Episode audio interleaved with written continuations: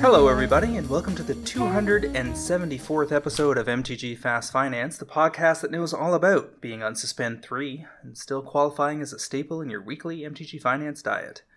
MTG Fast Finance is your weekly podcast covering the world of Magic the Gathering finance, collection management, and speculation.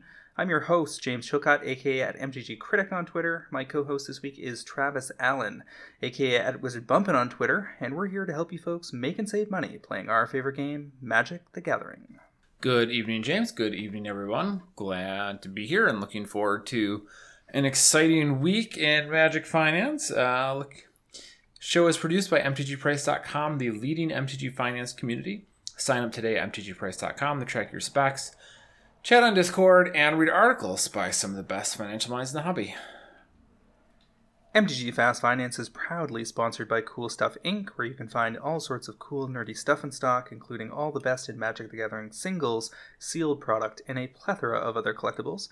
Use the promo code FINANCE5, that's the number 5, during checkout at coolstuffinc.com to save 5% off your order and support this podcast.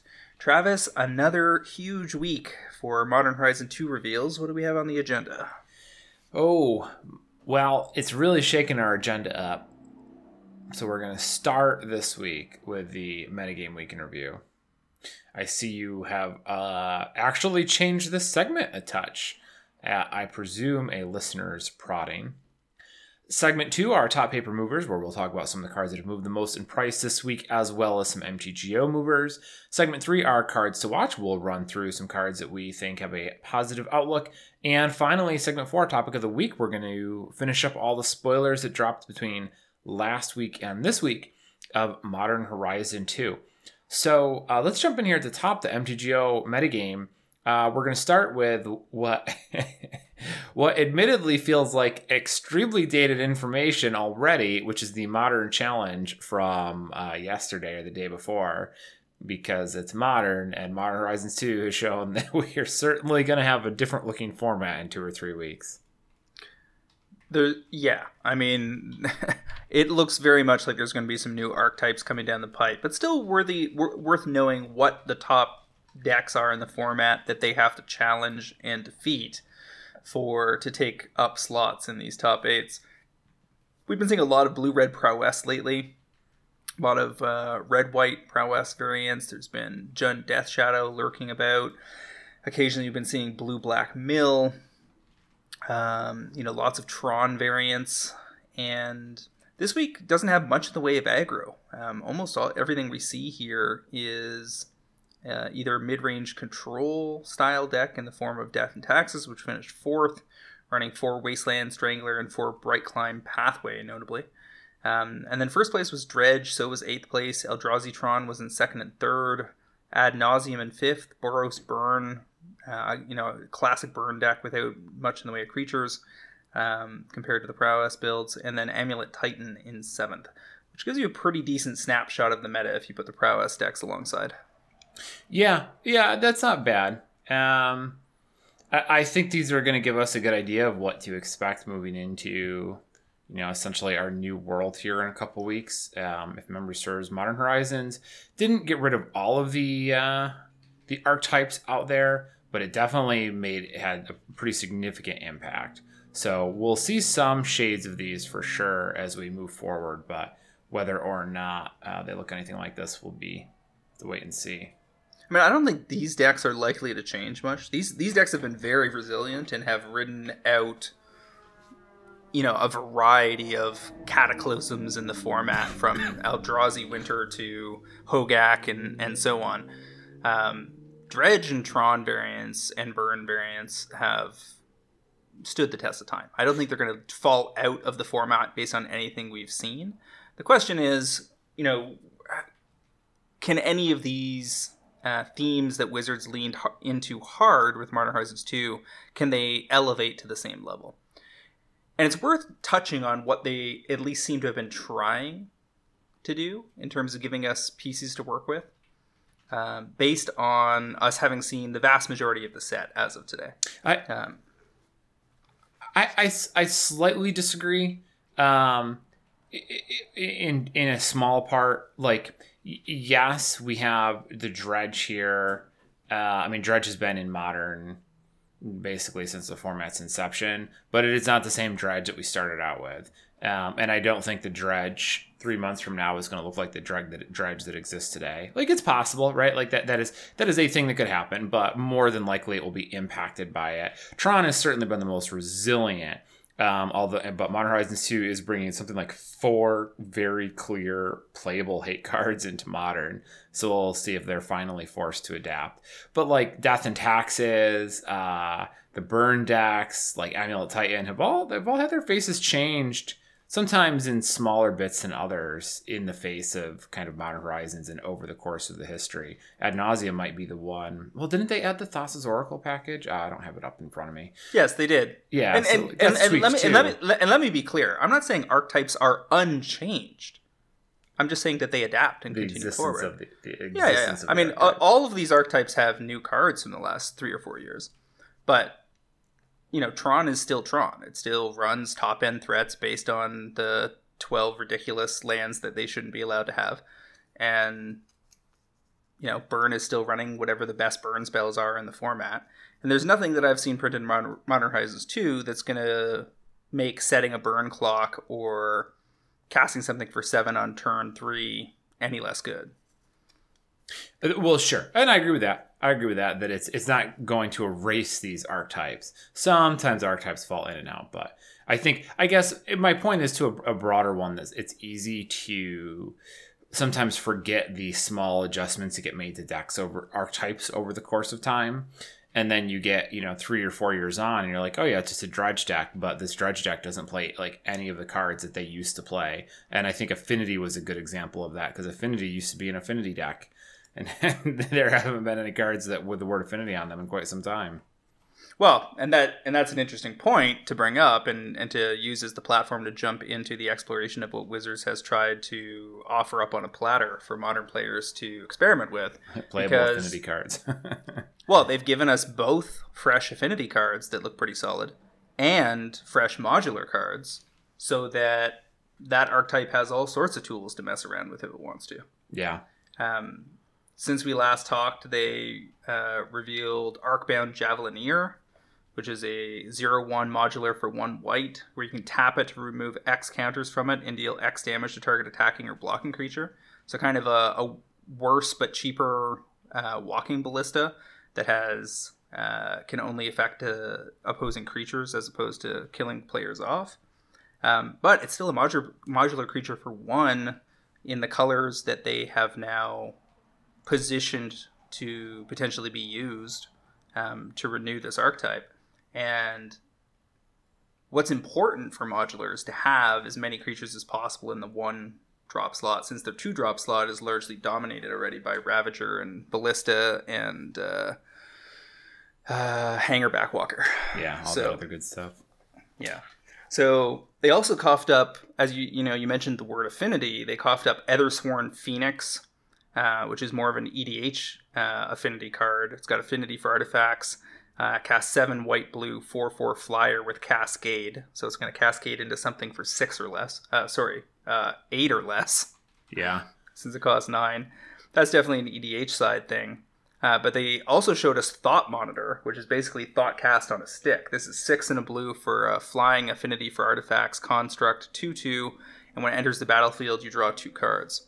So if you got five artifacts on the battlefield, this thing costs two, and you get a two-two flyer and two cards. We're uh, we're really if we're you're trying to get into segment four already here, and we're only in segment one, James. Well, I want to I want to go over the the archetypes that have been that have been thrown on the table uh, as we're you know as the follow on to talking about what happened in the modern challenge. So I mean they're they're certainly trying to get something going with Affinity.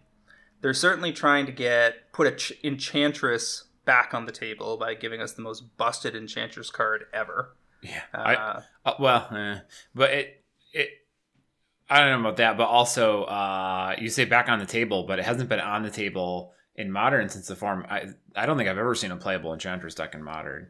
Well, there's there's been Enchantress decks for years. They're just fringe. Well, and you said playable. You said bring it back. You said bring back Enchantress. It's like it was never here. It was never. Well, here. but to, to my mind, what happens with an archetype is people put together a list. It top eights once. Everybody goes, "Ooh, look what happened," and then you wait to see if it happens again. And often it does not. And so when I say it falls off the table, that's what I'm referring to. There have been Enchantress decks that have played top eights uh, in major Uh, tournaments. That that happened. yeah, and and and you can argue that that bogles and decks like that are are forms of enchantress in the sense that they look to to compound the number of cheap enchantments that they put into play. I guess I guess I'm being Voltron, pedantic tonight. yeah, Vol- Voltron a threat and swing in there. Um, but the point I'm trying to make is that Sythis Harvest Hand is at bare minimum a super commander staple.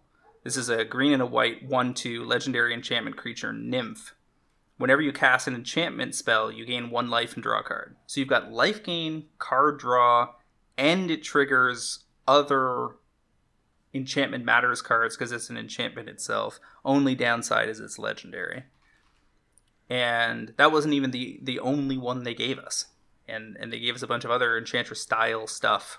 Uh, solitary confinement was dropped into the format there's a bunch of th- tools for enchant enchantress decks to play with. Do I think they're likely to make a top, you know, be a top tier deck? No, but it gives it a greater chance to be fooled around with at FNM, and those cards are also going to be casual favorites and EDH staples.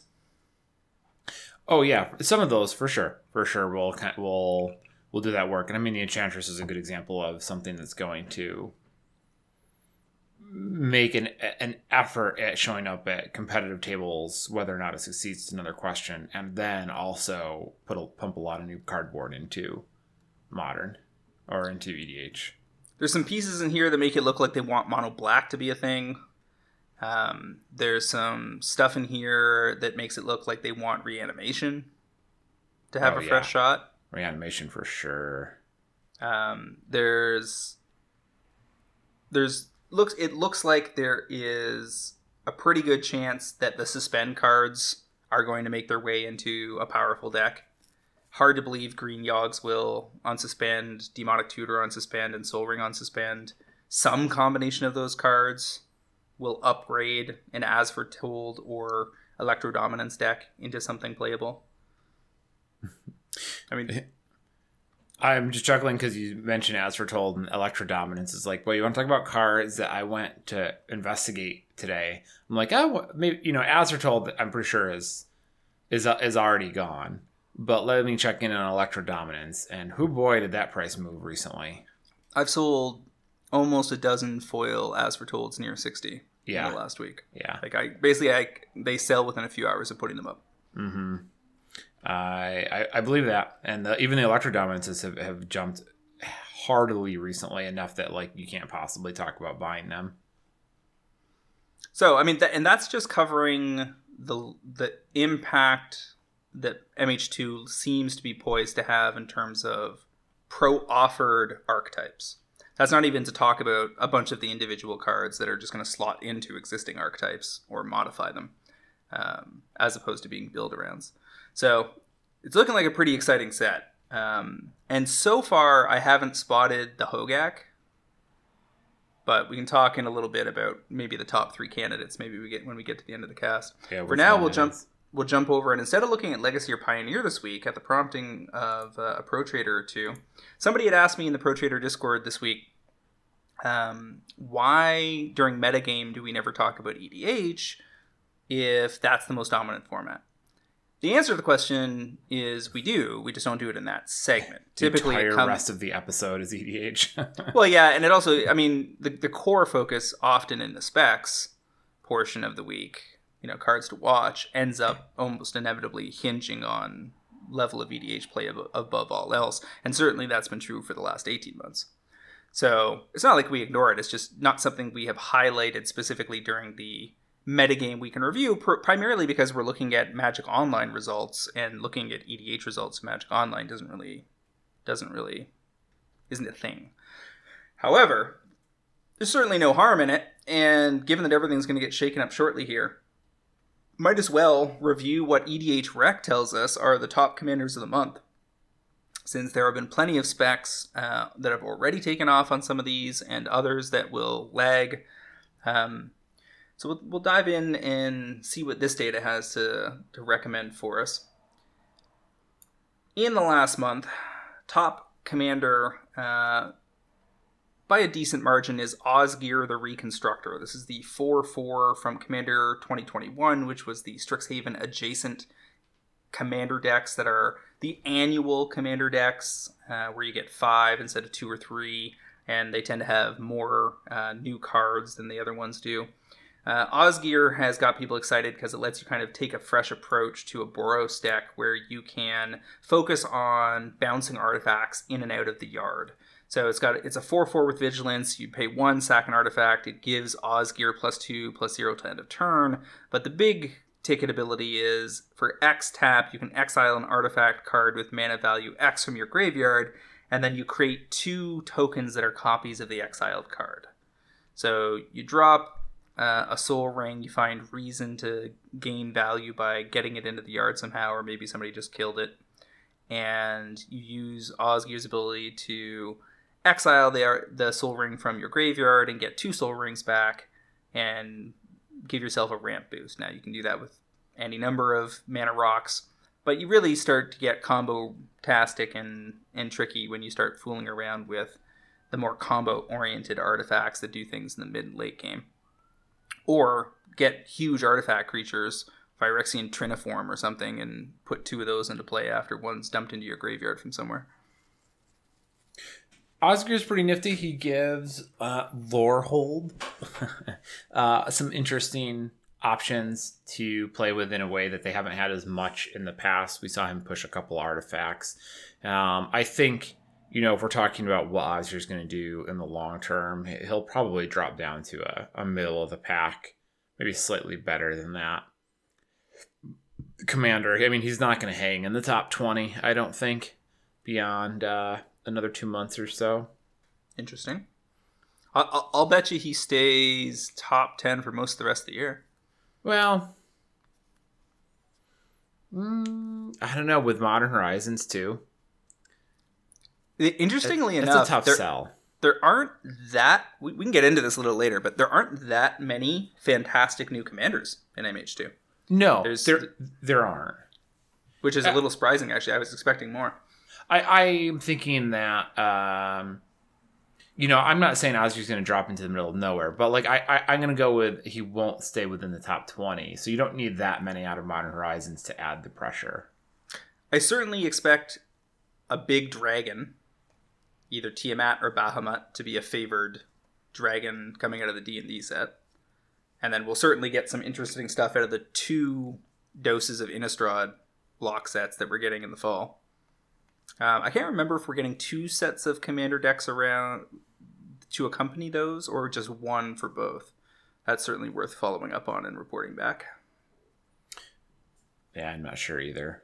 Could not tell you second most played commander, and it's pretty close. Like Osgir's a, a thousand in some decks, and Veyran, Voice of Duality, is about 900, so very, very close. Uh, a Freet Wizard 2 2 for 1 blue red. Magecraft, when, whenever you cast or copy an instant or sorcery spell, Veyran gets plus 1 plus 1 until end of turn. But most importantly, here, if you're casting or copying an instant or sorcery spell causes a triggered ability of a permanent you control to trigger, then that ability triggers an additional time. So anything else you have, like say you have an Archmage Emeritus on the battlefield where you draw a card when you cast an instant or sorcery, you would draw two cards. So you get two or three things that care about uh, spells being cast into play, and Veyran makes them real nasty. Yeah, he's uh, he's pretty cool. She she uh, is nifty. I like the commander. Again, strikes me as a type of card that will be decent-ish popular, but not runaway popular. It's a very narrow deck. Like you have to build a deck full of instants and sorceries and permanence of trigger on them. So it want you know it that's going to just lead you to a lot of very similar card choices, which which is kind of what keeps I think a deck from being like a top five or top ten commander. Because the play the the way it plays out isn't varied enough. Yeah, like you can pick up uh what's it? Uh Traxa right? Who just proliferates every turn and has four colors. So there's so many ways that you you know just off the top of the top of my head you can build poison, you can build planeswalkers, you can build creature counters, you can build artifact counters, um, tokens, right? There's a lot of different tool, like various paths, and within each of those paths, there's a lot of room. But Veyran is like you have to fill your deck with like 30 instants or sorceries, um, and you have to also put in a bunch of permanents to trigger when you cast instant or sorceries. Those are such narrower card choices that it just doesn't give you the the breadth of uh, options that you know the all time great commanders like Golos do. Speaking of Golos, still third place uh, two years later. Um, 740 decks in the last month. And then Atraxa is in fifth, uh, one of the top five commanders of all time. I think if we look at commanders top by past two years, uh, Golos number one, Atraxa the number two. Yeah. Uh, both over 5,000 reported decks just on EDHREC. And I don't see that flinching. As you said, they're both such they both commanders that are so flexible. Like Golos is just the five color do whatever you want commander. Yep. Uh, and as you said, Atraxa happens to embrace a bunch of the most dom- like most repeated themes in Magic's history. So she just has so many tools to play with. Right. Um, and and is in the and is in fact the only commander I have built two different ways. So I, I, I literally have a long box, uh, fancy long box that has the my copies of various copies of Atrax in the front, and then it has the plane planeswalker build, and then the creature counter build, and I just switch them out as I see That's kind of funny. as Yeah. as whimsy de- determines. Right. Uh, yeah, it's kind of funny. It's just the way that it shakes out that um th- you know, it's not that either, you know, Atrax is pretty powerful, but she also has a lot of options. Golos is like it's not even like he's a particularly fascinating commander. He's just useful at what he does. Both Golos and Atraxa are commanders you can not cast the whole game and still be fine. Yeah, yeah, yeah, yeah. Yeah, which is also like the least interesting thing your deck can do, but I, I find like Atraxa planeswalkers, there's a lot of turns where ca- casting Atraxa is not the best thing I can be doing. hmm It, it does seem like the type of with Atraxa, like you've kind of run out of steam, or you know you've built your engine, and now you know "Ah, I don't have anything great in my hand. Like now, I guess I'll run out of Traxa because I've played out most everything else. Um, and Golos is like it seems like he's the type of card where you wait until you you might cast him on maybe on turn five. Right, let me look at him because he yeah you cast him on turn five for the ramp trigger, and then he'll die, and then you'll wait until like turn fourteen when you have a ton of mana and you know everyone's kind of run out of gas, and then you cast him and start activating him. Well, I mean, Golos would play a lot of ramp, so you could be casting him on turn three pretty easy. Sure, three, four. Yeah, you cast him the first time as soon as you can, and then you revisit him later on. Maybe. And then our fourth place uh, commander is Lathril, who's at a, pretty much neck and neck with Golos and Atraxa. And Lathril is the top commander out of the Kaldheim commander decks that came out in January. Lathril is two black green for a 2 3 menace elf noble. When uh, she deals combat damage to a player, you create that many 1 1 green elf warrior creature tokens, and then you can tap Lathril and tap 10 untapped elves you control. Each opponent loses 10 life, and you gain 10 life. So, Elf Ball, just fill the board with elves and then kill people with the 10 life trigger. Presumably by making Lathril hexproof and, and or indestructible at some point along the way. Uh, yeah, or at least giving her haste somewhere. I I continue to be mildly surprised at how popular elves are in EDH. Um, it's just elves are a very versatile tribe, but at the same time, it's still all elves. Uh, but there always seems to be an elf deck hanging around the top, or if there's not, you know, it's not it's not long before another one shows up, another set or two, and they get you know commander gets several weeks in the top slots. People sure do like that creature type. Rounding out the top 10 quickly without delving into them too deeply Korvold, Fae-Cursed King, the sac- King of Sacrifice, Yuriko, uh, Tiger Shadow, uh, the Ninja Commander, Extus Oriq Overlord being the top commander out of Strixhaven, uh, uh, proper as opposed to Commander 21.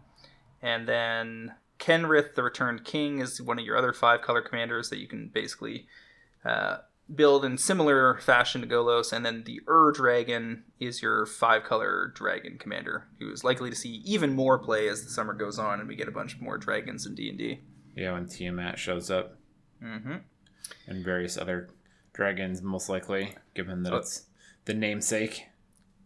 Normally, you would expect to get a black, red, green, blue, and white dragon at minimum in a D and D set. Yeah.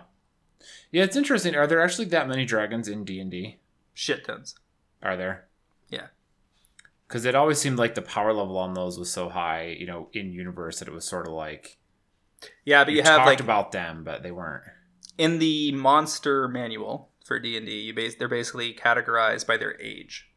So you first fight a green dragon wormling when you're like level 5 or whatever. And then it scales up. Hmm. So pretty much at any point in the game you can drop a dragon in front of your party. Now, you don't do it all the time cuz you want it to be special, but I mean there's certainly a shit ton of options for Gotcha. dragons and dragon type entities. I see. And, I and there's also a race called the Dragonborn, which are basically dragon people, right?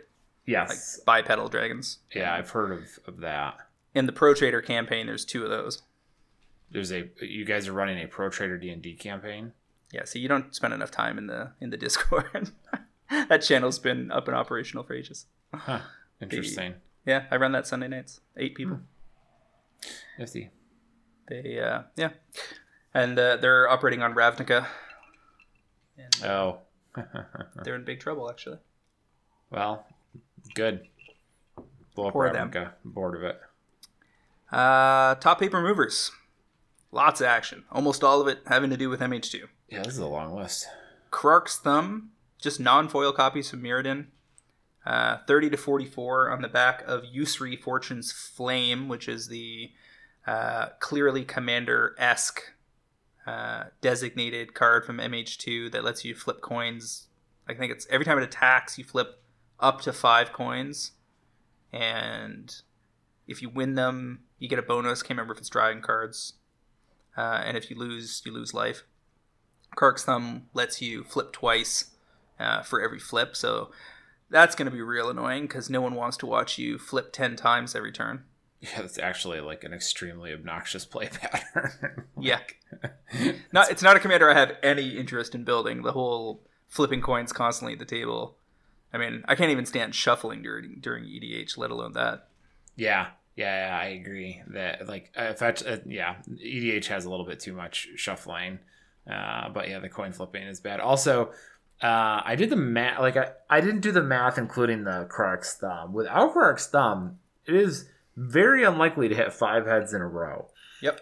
Uh, so even with Krark's thumb, I, I feel like it's probably not that much better. Like it might be three times, four times better, but that's still probably not enough better.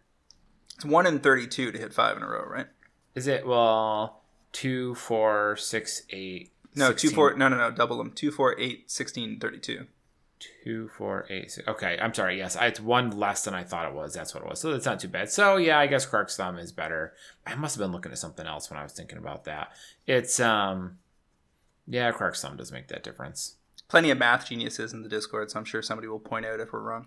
Yeah, The uh, As Foretold, non foils 22 to 36 off the back of all the suspend action in MH2. As I said, I've been selling foils near 60 pretty like without even trying hard. Those those could if the deck's real, those foils could top 100 bucks this summer. hmm If the deck's real. if the deck's real. Uh, and, and then people can actually play it, but you know we'll see what happens. Uh, Arcbound Ravager, Dark Darksteel original non foils, fourteen to twenty three. Uh, people thinking that an affinity build may show up, although I haven't seen a, a proposed list yet of how all these new elements come together. Uh, me neither. Um, I've seen a couple various lists, but not like not for that archetype. So that'll take a week or two, couple weeks for people to proxy them up and grind some games and see what works. Ancestral Vision at a Time Spiral remastered, recent reprint, 5 to 10, just on the back of all the suspend action, and the assumption that one of the things you'll want to do for free in those decks is draw three cards. Uh, I think I can agree with that. Yeah, I was poking around some of those lists, and I, I think that those decks definitely got a shot in the arm here with the various tools. Um, but one thing that is unlikely to change is they're still going to want to cast Ancestral Vision. Turns out drawing three cards is still very good, kind of no matter what the rest of your plan is. And it's also totally fine to put that card on suspend one or suspend it at the start of the game if you happen to have it in your opener and just refill after you've gotten a couple turns in. Vengevine, latest printing in Double Masters last fall, going from 7 to 14 on the back of the, uh, presumably on the MH2 Evoke creatures. People thinking that they're going to find ways to cast free spells early on and then drop a Vengevine into play. Yep. Um, yep, we'll talk about that a little bit more later. I would imagine Torpor Orb from New Phyrexia moving from 9 to 18 is the same deal. People thinking they're going to have to stop the evoke triggers from going off and wanting to have that option out of the sideboard. I think, yeah, that's probably, yeah, oh, the evoke triggers, um, and that could also be as uh, Imperial Recruiter as well, which I've seen a lot of discussion about. Um, so it, hitting both of those is appealing for people who are looking to not put up with anything, anything like that. Squirrel Nest foils from Modern Horizons went from a dollar to two fifty. Not the kind of thing that's going to make you money immediately, although you should certainly keep your eye on the buy list for all these squirrel cards. Um, you know, that's just stuff you want to pull out of bulk. And if I was looking for a way to sell that kind of like one to five dollar squirrel card stuff that you have lying around, I would put it up as a package on Facebook or eBay. Just be like, here's five to ten interesting squirrel cards that make sense that are supposedly worth something right now, and TCG is ninety on them, and I'll take sixty. Here we go. Yeah, and that's that's the also that's also the type of person, the market type to want to do that type of thing. Like, yep. oh, I'm going to build a squirrel deck. Oh, and look, this guy has five of the cards I need to buy anyways. How convenient. Yeah, yeah. Electrodominance out of uh, Guilds of Ravnica foils from 11 to 28, same thing. Uh, the card that made, as foretold, uh, less of a one trick pony was Electrodominance because it allows you to cast it, cast one of the suspend spells for free, basically, uh, and, well, for two red, I suppose. Uh, and so that's on the move. Vindicate's being added to modern. I don't know if that matters, but it hasn't stopped the original printing from tripling, uh, going from 11 to 11 or 12 dollars to the mid 30s. Uh, not super easy to find original copies from Apocalypse. Uh, no, uh, Vindicate is funny because it used to be quite a pricey card, um, and was definitely kind of a chase card. It was good in Legacy, and then they printed it and printed it and printed it and printed it. And I think this card is like three judge promos, like ludicrous. Um, and now it's a lot more affordable than it used to be. And I also don't think this matters in modern. Like I think it might see occasionally one ofs, and like that's it. They gave us a black reanimation spell that is what one in a black. Yep, persist. And it animate. Yeah, it's called persist, and it basically is an animate dead, but only on your own creatures, and they have to be non-legendary. Yeah. Uh, and then they revealed a decent target for it the other day Archon of Cruelty, 6 double black for a 6 6 flyer. When it enters the battlefield or attacks, so it's got that uh, Titan, Primeval Titan and Friends set of triggers. Target opponent sacks a creature or planeswalker, discards a card, and loses three life. You draw a card and gain three life. Not the not not the worst thing to discard into your graveyard on turn one and put back into play on turn two. Yeah, it's got the it basically just is um, cruel ultimatum, right? It's the whole point of that. Yeah believe that's. It's like well, now I haven't looked at Cruel Ultimatum. I think that's almost the exact text. And no, Cruel Ultimatum's fives. Yeah, it's it's slightly different, but still, if that ends up in play as a five six flyer, you've got a six point life swing and a two card swing. You'd be doing all right. Yeah. Yeah, this, that's a, a good target for them to have printed because it doesn't just shut the door on your opponent um, in the way that like other things that you reanimate can but it's still quite potent. Like you're you're glad you did it. Uh, and they can they can path it, but they can't bolt it or or uh, fatal push it. Yeah, it yeah right right. It gives you it gives you some definite value for having pulled off, but it doesn't necessarily end the game on the spot in the way that you know like if you manage to get a Tidespout Tyrant in the play and untap with it, the game's over. Burn has to wait, waste two burn spells on it. The prowess decks can't fly through it because it's flying. So they've got to waste uh, like a Stormwing entity plus a burn spell on it. Mm-hmm. It's So- it's a pain, and they've already suffered the triggers, so it's definitely resource intense to, to get rid of. And as a result, Footsteps of the Goryo is one of the other uh, reanimation spells that can work uh, in this kind of an archetype. So we've seen this uh, card from Saviors of Kamigawa that's been largely forgotten in Modern for ages go from four to twelve dollars this week. Arcbound Ravager Secret Layer version, uh, ten to thirty. Yet another Secret Layer, getting there pretty easily. And keeping in mind that they gave us Arcbound Ravager in a secret layer heading into this, and gave us Squirrels in a secret layer within the last year as well, you got to start to wonder whether you should be paying closer attention to the clues being tabled in secret layers. Uh so you're saying like they give us a squirrel secret layer, which so then they give us squirrels in Modern Horizons. They put Arcbound Ravager in. They gave us modular and affinity stuff. What have they done recently? I mean, the most recent secret layer drop was like all lands. Mostly Well, the la- lands, and then like, are you coming to the show? The meme lands thing is a different matter, but when they give you a strongly themed thing that seems out of place, at least ask yourself the question is this something that could be forthcoming? Now, counterpoint to that is they also gave us a fairies secret layer. We haven't seen anything in the way of fairies. Yeah, and and we're unlikely to like fairies aren't a big thing in D&D, so I wouldn't expect to see much of them there. And they are very unlikely to be a big thing on Innistrad. yeah, that strikes me as more of a. Uh, you're seeing a pattern. There's an expression for this, and I can't think of it. You're seeing a pattern where there is none. Sure. Yep, it's possible. And- yeah, but uh, but but I, I I have been tempted to do the same thing, right? You can look at the one that we just had because not only did it have the full text lands, it also had um, all the shocks and stuff like that. So you'd be like, oh well, this one was really heavy on lands, so maybe we have like a big landfall thing coming soon. Um, yeah, I you know I, I could understand why you would be inclined to think that. Well, it's gonna be really funny if they reprint the shocks into the Innis, in, in via Innistrad. But it seems real soon. Like I, I, I think the shock secret layer was more of a nod to we're not to see them again for a while because we just had them in a Ravnica block a couple years back. Give them to us again. They're to say you guys should be good on these for now, and then back off it for another couple years, and we'll get them in like 2024 or whatever. Yeah, yeah, maybe not 2023, but or 2022, but probably 2023. I don't think they're. I don't think they're willing to wait that long. Uh, Shardless Agent being reprinted into Modern Horizons 2, and uh, non foils from EMA jumped from 4 to 13.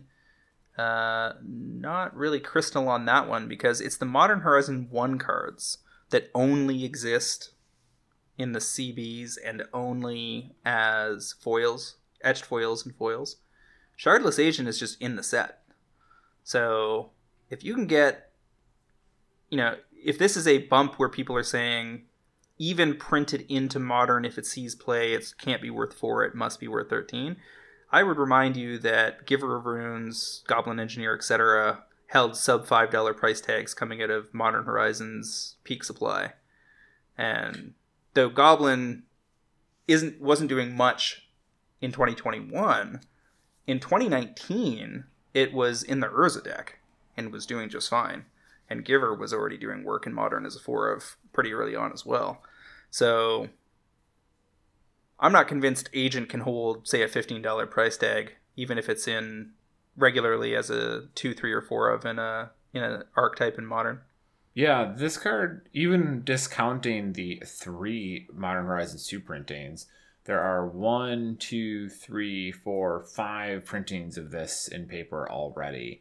There's a, I mean, none of those were like huge dumps of cards, but that's a lot of copies for something that's getting three more added. Uh, yeah. I mean, I know that prices on stuff like this tend to go up in response to them being reprinted, which is a little counterintuitive, but I would agree that it doesn't make any sense to me that these will hold price. Whenever I see stuff like this, I think of this as being people who don't really get it, who don't really get MTG finance thinking they see an opportunity and rushing out and buying cheap copies and kind of forgetting that like you don't you don't actually need those. Like like the price is going to go down because we're about to get a bunch more. Um yeah. That's now the the exception here is the judge foils which were you know this was it was rumored that this card was being reprinted months ago. Judge foils are currently avail- down to 11 listings on tcg sitting at about 50 if it's actually playable in modern and sees regular play those are going to be over 100 even though they're using the same art uh yeah, the judge foils will probably go up just based on rarity. Now, they do have competition because the old border foil shardless agents are going to be hot because those are relevant in legacy as well. Uh, and there's a borderless version with solid art, although I think I prefer the original. Um, the so this this will be a very curious case study where you have original printing uh, was in Planechase 2012, so it didn't have a foil. First foil was an EMA.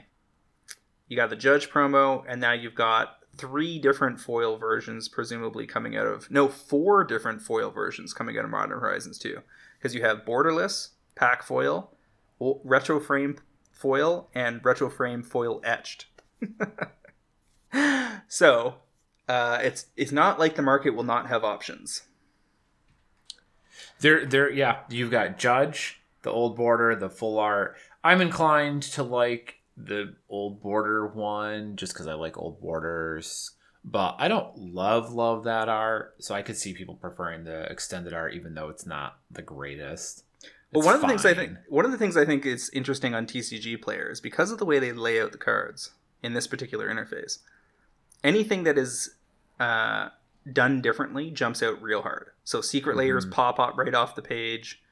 Um, the borderless cards tend to pop right off the page for Shardless Agent because there's nine listings here, but only one of them really seems different than the others at first glance. Uh, yeah, I it, it does heavily reward the most distinct copy of a card in terms of recognition. All right, so moving along here, we've got Crashing Footfalls non foils from one to four. This is makes two four four rhinos if you uh, throw it into play off of Electrodominance or As Foretold. And that deck has done things in Modern before, but it wasn't really good enough. It was like a tier 2.5 or tier 3 deck, so it went away. Um, now people will try it again. People are buying all the pieces to do so. Foils also doubled from 10 to 20. So if anybody went in on those when we were talking about them in 2019, might want to pull those out of the bad spec box and put them up for sale. I'm this is funny because I sat down for this to start picking up cards for this uh, episode and I hadn't looked at the list of movers. I had only, you know, I just sat down and started looking stuff up for myself. And when I finally tabbed over here and saw the top movers, I was like, I must have Googled, or must have Googled, I must have looked up like seven of these, seen the price graphs, and went, okay, guess people already got there. And Crashing Footfalls was, was one of them. Was a card that I found, and I was like, let's take a look. And it's like, oh, never mind, this is already out there. Rashida Scalebane out of Mirrodin, 4 to 20. That's just reserve list spike of the week. Sanity Grinding out of Eventide, 3 to 16. I think there was a mill related card for EDH that was revealed from MH2, but I can't recall it off the top of my head. Yeah, me neither, but I do think there was something with Mill in this set. So anyway, assume that that's Mill action for EDH driving that one. Uh, I'll see if I can find it as we go along here. The wrapping things up, we've got Fire and Ice out of Apocalypse original foils going from low 20s to something over 100. Call it 150 if you believe TCG posted prices, but probably better to look at market as per usual. Mm-hmm. Uh, it's a reprint into modern. I'm not convinced it is good enough for modern, but it does. It's a flexible card that's typically cheap.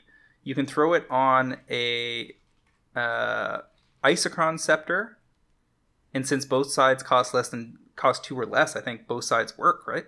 Yeah, I believe that's how that works. You can cast both half. You can cast either half of it. So I mean, I'm certainly going to try that because that was that was a combo in that bad deck that would that was always on in the corner of my eye as it'd be really nice if this was in modern because then this deck would be better.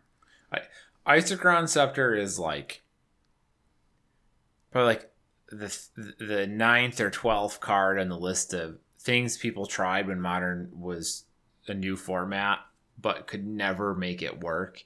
Um, I would have to guess Fire and Ice was not what the deck was missing, but maybe.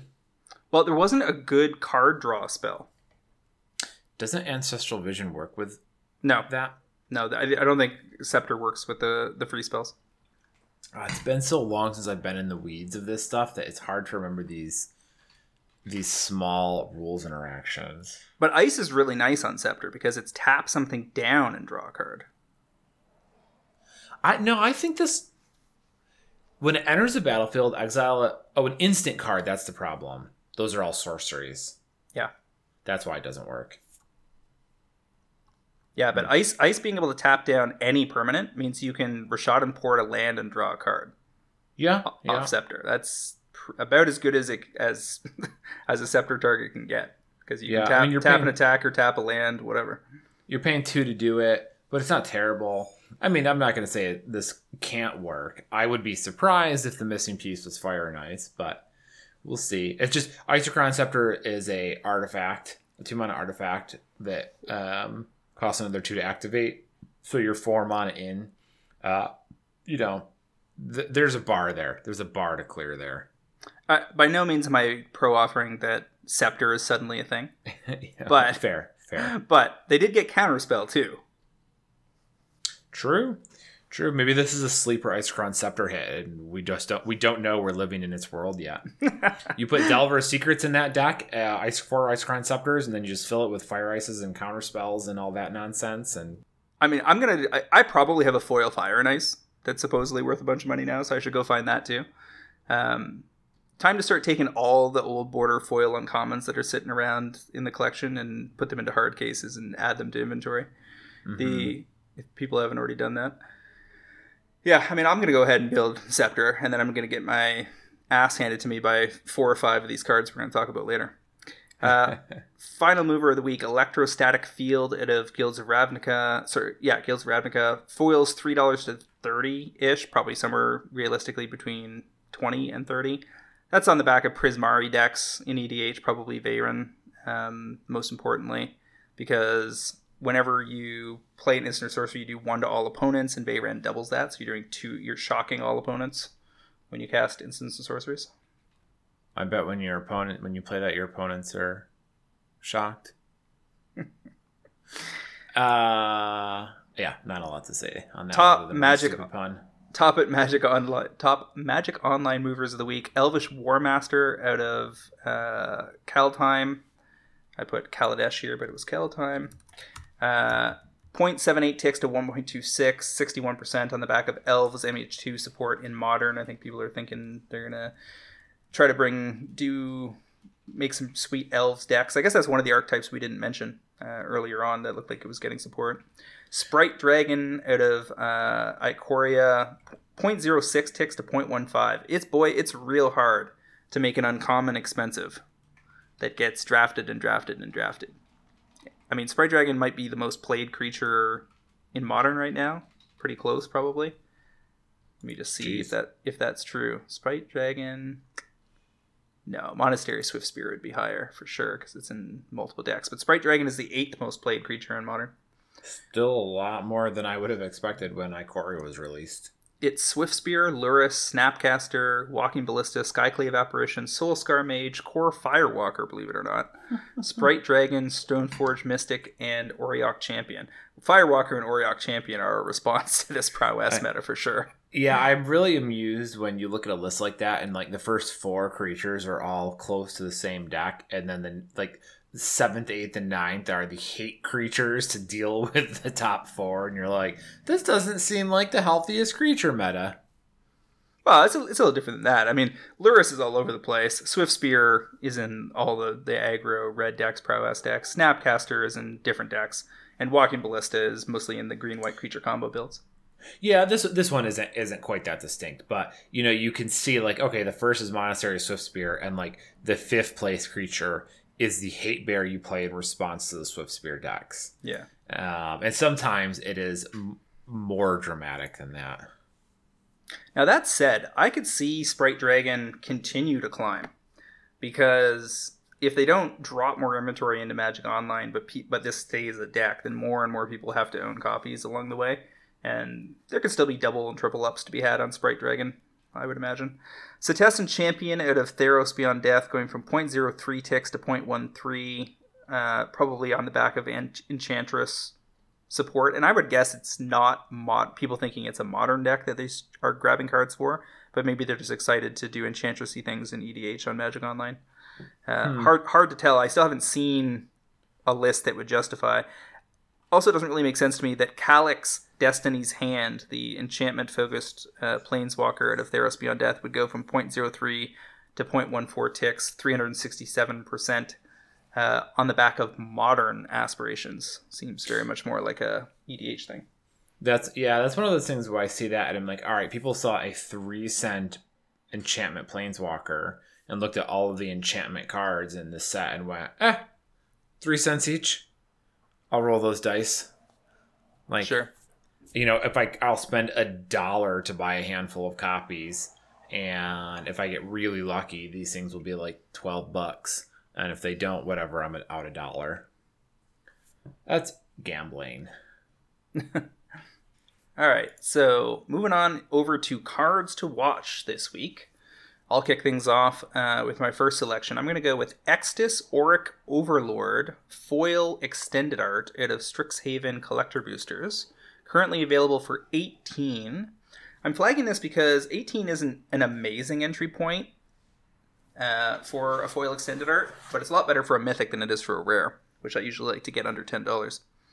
Um, I like this because Extus is both a medium popular commander so far, but also just works in the 99. Like you don't Extus can be in your black white deck and do work as long as you're, you have a decent combination of spells and creatures. And the inventory is not very deep. You have something like 40 to 50 listings for most of the good mythics. Uh, foil border for foil borderless dragons or foil extended art mythics from Strixhaven and I don't think that they're going you're going to see major crack jobs uh, for that set uh, from CBs moving forward much. Uh, my guess is that whatever's out there is what's out there, and it's going to start to slowly drain. And the dragons and Liliana are already up closer to forty, so it doesn't seem unreasonable to me that given say a year, twelve to eighteen months, probably like a longer horizon than I or pushing towards the edges of the horizon I'm usually comfortable with, can easily see Extus doubling 18 to mid 30s to 40. Yeah, Exodus is um I mean 18 for the extended art foils is not bad for a card that's clearly playable. Um I, I'm I don't think he's going to hold popularity as a commander for the most part. Um, I think he'll probably drop off a bit. Being useful in the core of the deck, in the core of any decks, uh, is certainly more appealing. Um, gives him a lot more legs than some of these other legendary creatures that only work as a commander. Uh, the the shell inventory already is is possibly the most appealing part here. You know, we're only a handful of weeks out from my quarry, uh, Strixhaven, so to be getting low, lowish already shows that there just didn't weren't that many copies on the mark to begin with, and you know you're going to have attrition on your side here. So it's the type of card. You know, Strixhaven is. You know, I talked about Strixhaven cards last week or the week before it's probably a good time to be buying Strixhaven because no one's thinking about it. Everyone's thinking about Modern Horizon, so all that inventory is kind of starting to slip and uh, and sneak out the door. So getting in on these that Strixhaven cards that aren't like sexy at the moment, but will absolutely see you know the sort of slow and steady demand over time puts you in good position to have something that's had a good climb a year later. I should point out that Extus, because of his backside, he's a dual, a double-sided card, uh, includes red, so it's actually limited to Mardu decks, not black-white decks. That stings a bit. yeah, yeah, that's right. I couldn't. I don't remember if you mentioned that or not. Yes, he uh, he's Mardu. Makes him a better commander, but a worse inclusion. Yeah. Well, narrow. You need to have strong Mardu commanders. So I mean, you still you still have uh, by, not Sorin Edgar Markov. Yeah, by worse inclusion, I just mean it's a little harder to find places to put him. All right, so your first first selection of the week. It's got, my picks this week are really funny because I mentioned having looked for a bunch of cards to pick before I checked the list this week, and I pulled up, flipped over this tab and saw the top movers of the week, and I was like, oh, virtually every card I talk about is already on this list. I'm just talking about different versions, but Ancestral Vision we talked about the non foils from Time Spiral Remastered doubled from 5 to 10. Guess what hasn't really moved yet? The foils from uh, IMA and Time Spiral. A small bump on those. I mean, we've gone from like 10 or 11 to about 13 uh, on these right now. I think that there's a lot more room for these to grow. I think any of these decks, whether it's Electrodominance, As Foretold, whatever, um, is going to be there's going to be renewed interest in those. Whether or not they're good is another question, but people are at least going to try. Um, also, I don't know if you caught this, but Yawgmoth's Will is now legal in Modern, and you can cast it for free. So decks that get to do that are going to be interested in also playing ancestral vision. Um, I can definitely see strategies, whether they're as foretold or some of these other effects that cast spells for free or what have you, that kind of work with both. Um, I don't know if this any of this is gonna be good, but I know people are gonna try. And the foils here are already starting to shallow, uh, get a little more shallow. Uh, the ramp on these is pretty steep. So I think getting in on these any foil ancestral visions you can find, probably under 15 realistically, are likely to pay off with price tags in the 25, 30, I mean maybe even 35 plus dollar range if they turn out to be um, any good. Yeah, I'm just taking a look. I mean, you're already looking at just 14 results on the mm-hmm. iconic Masters foil, so people need to move fast here if they're interested because they are drying up. Yeah, the inventory is is real shallow. Also, I dislike that you changed my note. My show note was just simply Yawgmoth's will is legal and modern, and he made it more uh, descriptive but I thought mine. I enjoyed my note. So terrible that I made it more descriptive for the pro traders that have to read it. Listen, the, uh, how terrible that they have to listen to the podcast. uh, Walking Ballista, Aether Revolt, uh, foils, not non-foil. Once per week, I get the, I put the wrong foiling designation. Uh, zero to six months. Original pack foils currently around thirty bucks. They're gonna go to sixty probably. This is a 20,000 plus dex EDHREC plus top 30 modern cards. Gets played in vintage. Uh, it's a cube card. We don't have a super hot premium version of it yet. There is a secret layer that's around the same price, so but I figured that the foiling on that is probably more warpy, so less appealing in constructed circles. Uh, but they are hollowing out as well. Uh, Packfoil original Walking Ballista seems hard to go wrong with on any kind of long enough timeline because it probably doesn't stop at 60. If it gets there, it probably goes to 100 plus at some point. The Aether Revolt foil walking ballista is pretty short inventory here. Only 17 vendors. Um, and that steep is ramp. really steep ramp. I mean, there are like two to three playsets below 30 and then you're just uh, off to the races. I see Cafferty's got a German one up. Um, the, the nice thing here is that if the affinity dream for modern is foolishness, and it's much more of a draft theme than it is tools for a new mod- a renewed mar- modern archetype, you're still doing just fine. Like that's that doesn't pump the brakes. There's already strong momentum here. But if that comes true, and one in a red, white, green, like a jet, uh, Naya affinity deck, top eights, week one in modern, then plenty of pressure. Uh, I, yes, I agree completely that it's the type of card that's in good shape without affinity becoming useful in modern, but it's even better if that if that shakes out. Um, and it, like you said, it's the original foil printing. And these are a pretty good shot, and it looks like across the board, the Double Masters ones are you know a dollar or two cheaper and a dollar two, one or two more copies. But it's not like there's a significant difference there. So it, the Double Masters copies aren't acting as a significant drag. Likewise, the Secret layers are are basically the same price too. You know, their cheapest copies like $29 essentially and the inventory is a little deeper there it's like 30 vendors instead of 18 or whatever um, but it is again not acting as a drag at all i can't decide if i like that secret layer art more or not i don't love aether revolt art but that secret layer art's just a little flat for me It's Um, fine. It's it- it's fine. I if if it wasn't a secret layer printing, then I'd probably prefer it at the same price. But it's hard to go wrong with original pack foil of something if it doesn't have like a strong competitor. I would imagine that Walking Ballista Judge foil has to be on the agenda. And if they give it new art, that could be pretty hot. And that could hit anytime in the next three years. There's got to be a, a premium version of this card coming. Like, and the next time they print old border foils, Walking Ballista could be a shoe in. We we know that the extended art foils, or I'm sorry, the original foils will still do fine no matter what. Um, like that, you know, just just as a rule of thumb, extended art, our original foils always seem to do essentially better than than anything else would, just based on them being original. And you know, even if they do a judge promo and give it new art, it's still going to be like a normal looking card. They don't really do a lot in the way of uh, judge foils with interesting treatments. Well, they, they do they do new art a lot with Judge foils, but they don't do Yes. new borders. Right, which is my point. Is like the the judge promo of this is unlikely to be anything more than new art. How, so however, they did just they are giving uh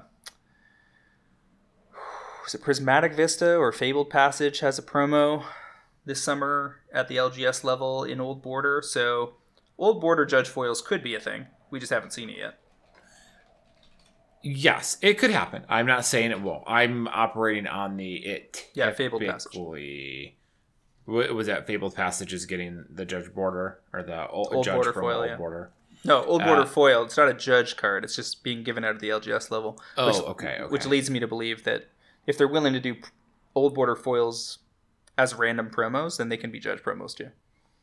Yeah, I, and I don't think that there have uh, been zero judge promos that use a different frame, but it might be. It's very uncommon. The point being is that a new a judge promo walking bliss is unlikely to be different in anything other than art, which means it wouldn't be a ultra premium version relative to the Kal- Kaladesh version. Um, so I don't see that being a significant problem for you either. So as a card that's already quite popular, that may ha- may or may not have some renewed interest, uh, I'm I'm right there with you. That tracks with a lot of the stuff I tend to talk about as well. Alrighty, what's your next one? Uh, another next card, I was kind of surprised to see as cheap as it is, but the Ultimate Master box toppers for Vengevine foils are only twenty five bucks. Like, I remember when Vengevine was a sixty dollar card, just normal pack Vengevine, and that wasn't even that long ago. Uh, this card has, has crashed pretty hard, but those box toppers are cool looking. They're the most premium version. They're probably going to be the most premium version for a little while to come. There's only 14 vendors with copies of this, and nobody's got, no one even has a playset. You can buy it at, looks like there's one copy at 25 and a couple at like 28, but there's not, I mean, there's not, there's less than two playsets under 30 on TCG Player right now. And, you know, is this new Rootwalla, uh, what's its name? Blazing Rootwalla any good? I don't know. Uh, do I think people are going to try? Yeah. Do I think there's a lot of other graveyard based cards that may get people onto the Vengevine train? Yeah. Uh, so I do not know if it will be good enough. I know that there is a very tight supply on a card that has historically had some pretty good success. This is the best version of it, and for you know twenty five ish bucks, I am happy to try and play that game and look for an out around fifty dollars. And I mean, if it's good, if a Vengevine deck is suddenly good, pff, seventy. But you know, I'm I'm I'm being conservative here at like a fifty dollar out. How deep is the inventory right now? 14 vendors and not a single person has more than three copies. Yeah, so people have already put some pressure on this.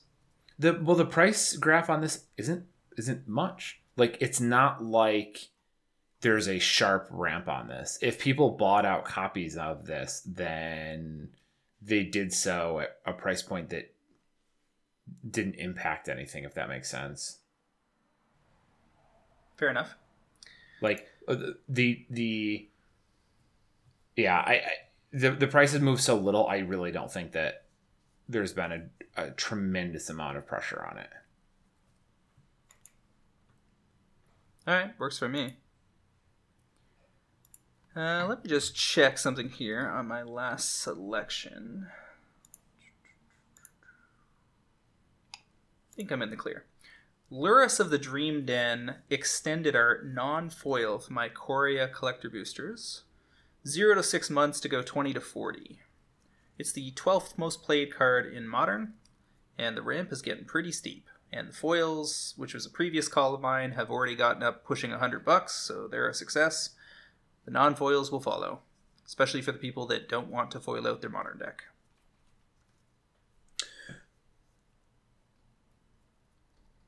Lurrus of the Dream Den non foil extended arts, 20 bucks. Yeah, it's not bad. 40 results left on TCG Player. Relatively moderate ramp, heading up to 30 plus. But everybody's got onesie, twosie, couple of threesies. Nobody's got deep inventory on this. And worth noting that you ne- you almost never need four of these because most of the decks that are running it are just putting one in the board. So that's going to could result in a slower drain than I'm anticipating. It's also not a big EDH card because nobody's going to limit their permanence to costing two or less. Uh, actually, I guess that doesn't really matter. Oh, that doesn't matter in EDH because you can't have a companion anyway. uh, but it's more that nobody's going to build their deck to focus on permanence two or less. Let me see if EDHREC bears that out. How much Lurrus gets played so far? I'm imagining it's relatively low. Uh, as a card, Actually, it's in 2,800 EDH decks, so 3% of the black white decks since it came in. That's not that terrible. Yeah, you don't have to have like that many cards in your deck to make this an acceptable inclusion. It's the kind of thing Yeah. you can run in something like zombies to, to recur, or vampires to recur stuff. Yeah, and I like I had a uh, Clerics. What's his name, Sidar Kondo and Timoret build that like probably could play Lurrus because there's just not that many. There- There's a plenty of permanents that cost two or less that this would be fine with. Um, yeah, I, I I think you're probably in good shape here to see this keep creeping up. Your your time frame of zero to six months is a touch optimistic for my taste. I'm not saying it's wrong. Uh, I'll switch it to 6 to 12 in, in, in honor of his one one offness in the sideboard. Yeah, I mean that's that's really the the the challenge is that you don't see a lot of people people play too many copies typically. Plus, it's not a big EDH card, so it's very popular in modern. But you know, most people going to buy copies probably aren't buying four; they might buy two. Um, As a counterpoint, it shows up in way more archetypes. So there's at least five or six viable archetypes in modern that run Lurrus. true, and true. and so though those players may only buy one copy there may be four times more players buying it than say something like death shadow where there's only one archetype that runs that card like if you're playing death shadow you buy death shadows and otherwise you don't need the card Uh yes, I, I agree that it you, you get a little more of a broad target with this. And anyone playing modern is likely to buy a copy or two eventually just because they might end up on a deck that plays it since it's fairly versatile. Uh, yeah, I don't think it's a bad idea. I you know your biggest concern here is probably a secret layer of companions. That but really that's not going to do anything other than create some drag. It's not going to crush the price. It's just going to slow the ascent for a little while. And you know, Lurrus is these companions in general have really proven that they're sticking around modern. So, um, I think it's only a matter of time. The question is really just how much time. Yep, I agree. My my last card here is not a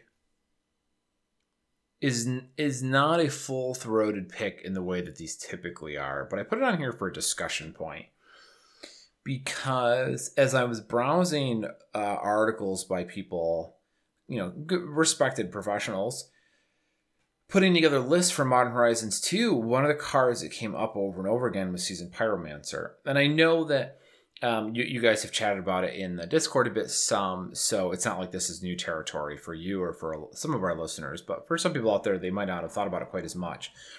But it's showing up in a lot of these lists people talk about. We've got a lot of graveyard shenanigans that this plays well in, as well as like Imperial Recruiter, which is is incentivizing decks that you might see Seasoned Pyromancer in. Um, it was not reprinted in Modern Horizons 2. So the MH1 copies are the only ones available. The non-foils are 35 bucks right now. They are not cheap.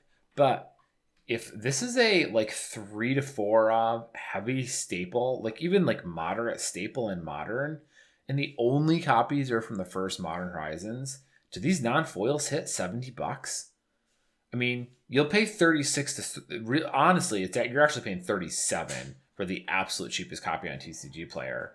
But there's like I don't know, three, four play sets, and then you're at 45. And I mean, if suddenly this deck sees a, this card sees a significant uptick with no reprints, there have been plenty of cards in modern that have cost 70 or 80 dollars before. I don't know. I I not I don't, I don't know how to feel about it. What do you think?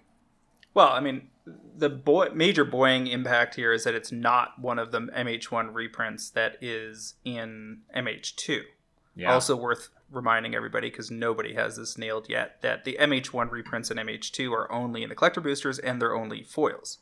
So even uh, we, we now know what the five are five mythics are that are getting reprinted. It's Urza, the two swords, um, Ranger, Ranger, Ranger Captain, and oh, the first sliver.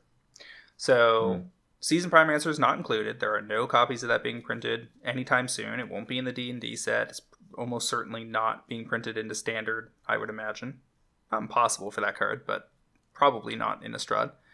And you will certainly see it as an old border foil, probably somewhere down the road. Um, it could be as early as Q1 2022, I'd imagine. But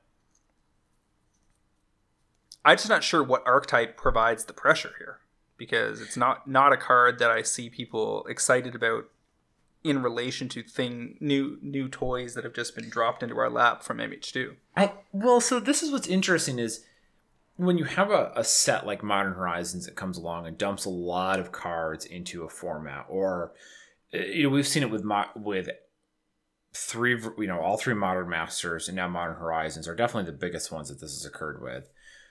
Um, is le- you know, sort of level one is what works with these. So you see the new free spells, and everyone goes and gets Asphodel and electro, Electrodominance, right? Those are the obvious targets. You don't know if they're good, but you know that's what what could matter.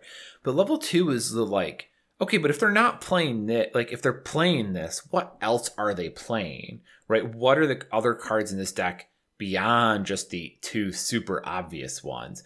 And that's where the Seasoned Pyromancer came in, is I see a lot of people using it to fill out the deck list that they're proposing. So I don't think that there's any particular archetype that like suddenly has appeared or gotten way stronger that Seasoned Pyromancer is a part of. It just seems like a lot of people are going to the drawing board and they keep bringing Pyromancer in. So like maybe this card is just going to be like a also there in all of these archetypes. And that type of thing could definitely put some pressure on the card, even if the deck's not about him. Because now it turns out, you know, two out of every 10 people building a new deck it needs a copy or two, or three or four. I, I would say that the foils have already pushed up over 100. Yeah. The non foils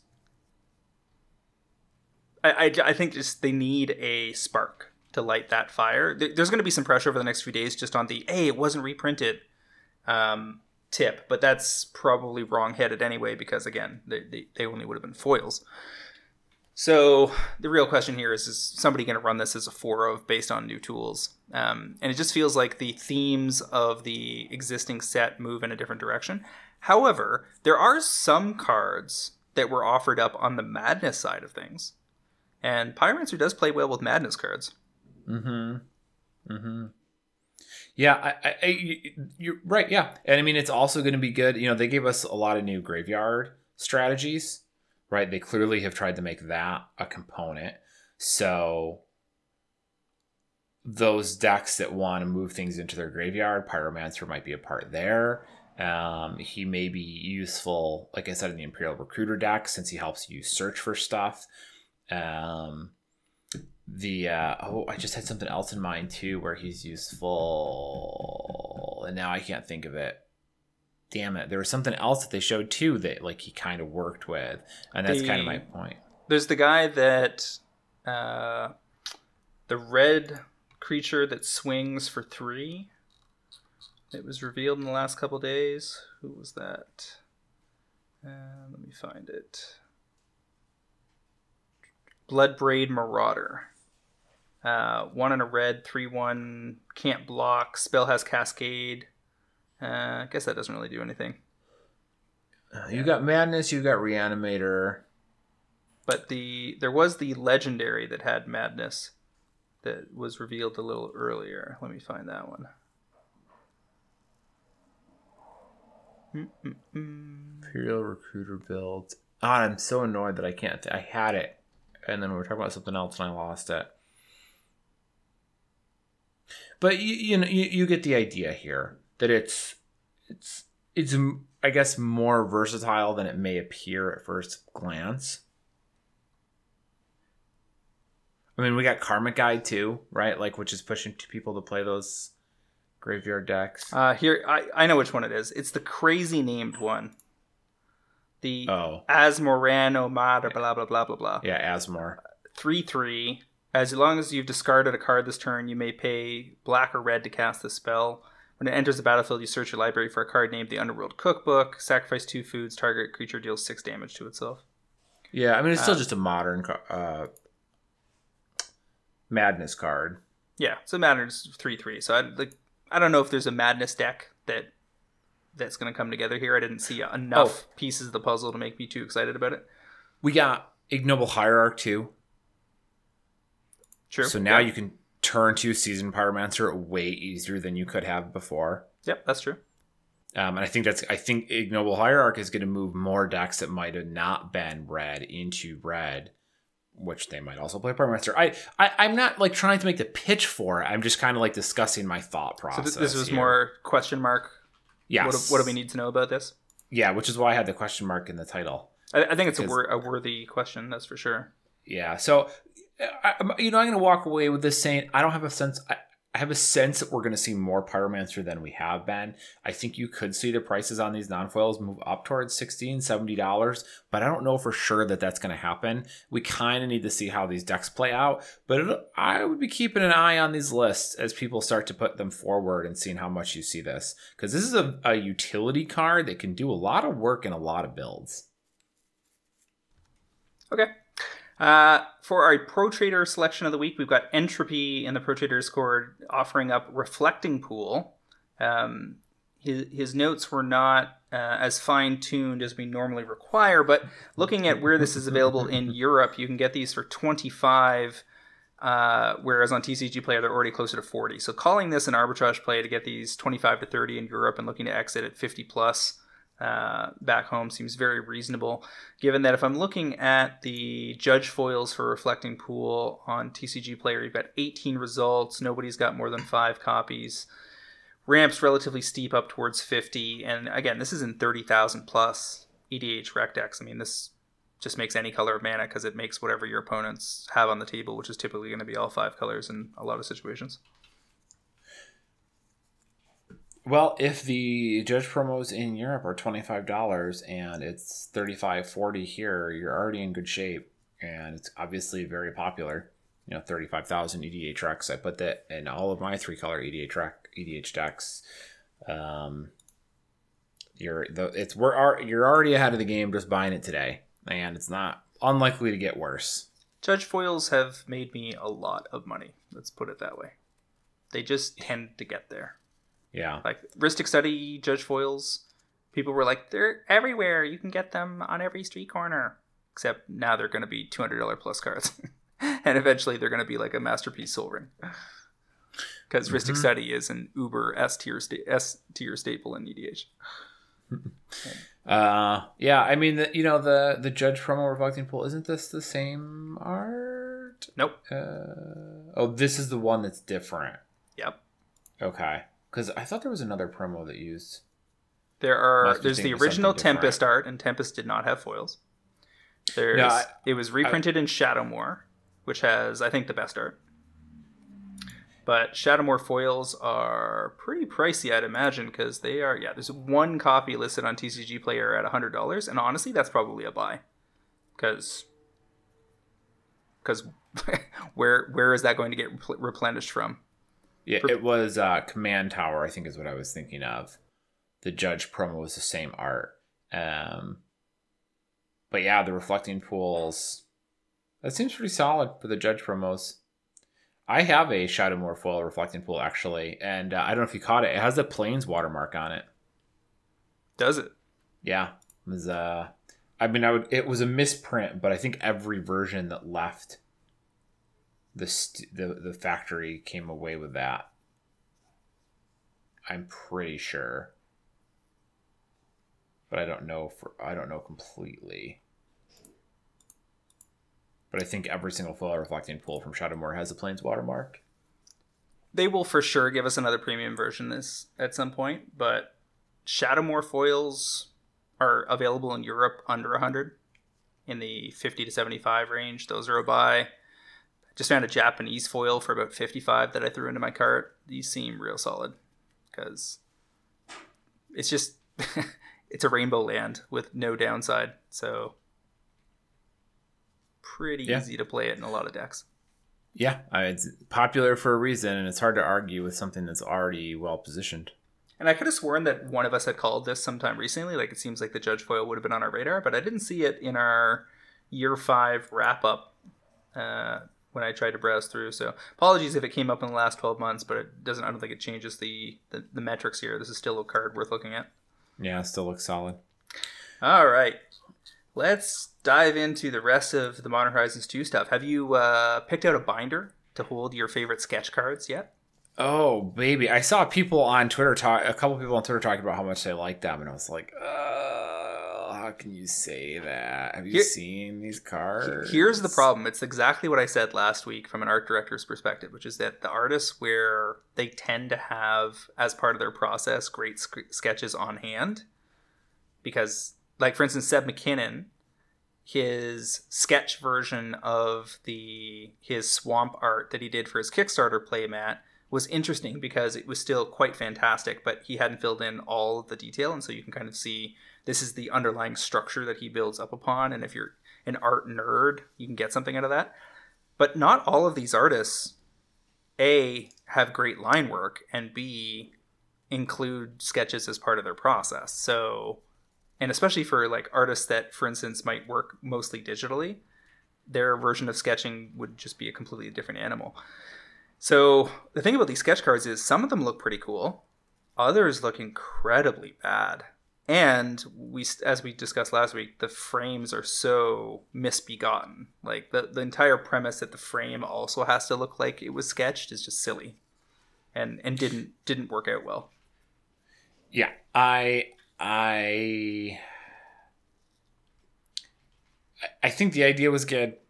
I think the execution was very bad. There might be I have not looked at every single sketch card. Like I didn't go out of my way to examine them. Some of them might be fine, one or two of them, but for the most part, I mean, the thing is, is even if you get a good piece of art that look that looks good in the sketch, the frame is still bad.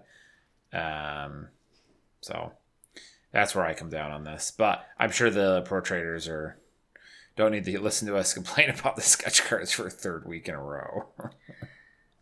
I'll tell you one thing I mentioned in the Discord today. The bulk for Modern Horizons 2 in the long term is going to be gold mine level. Oh, jeez. There are Yeah. so many good commons and uncommons that are going to be basically worthless up front because the EV's draining in other directions.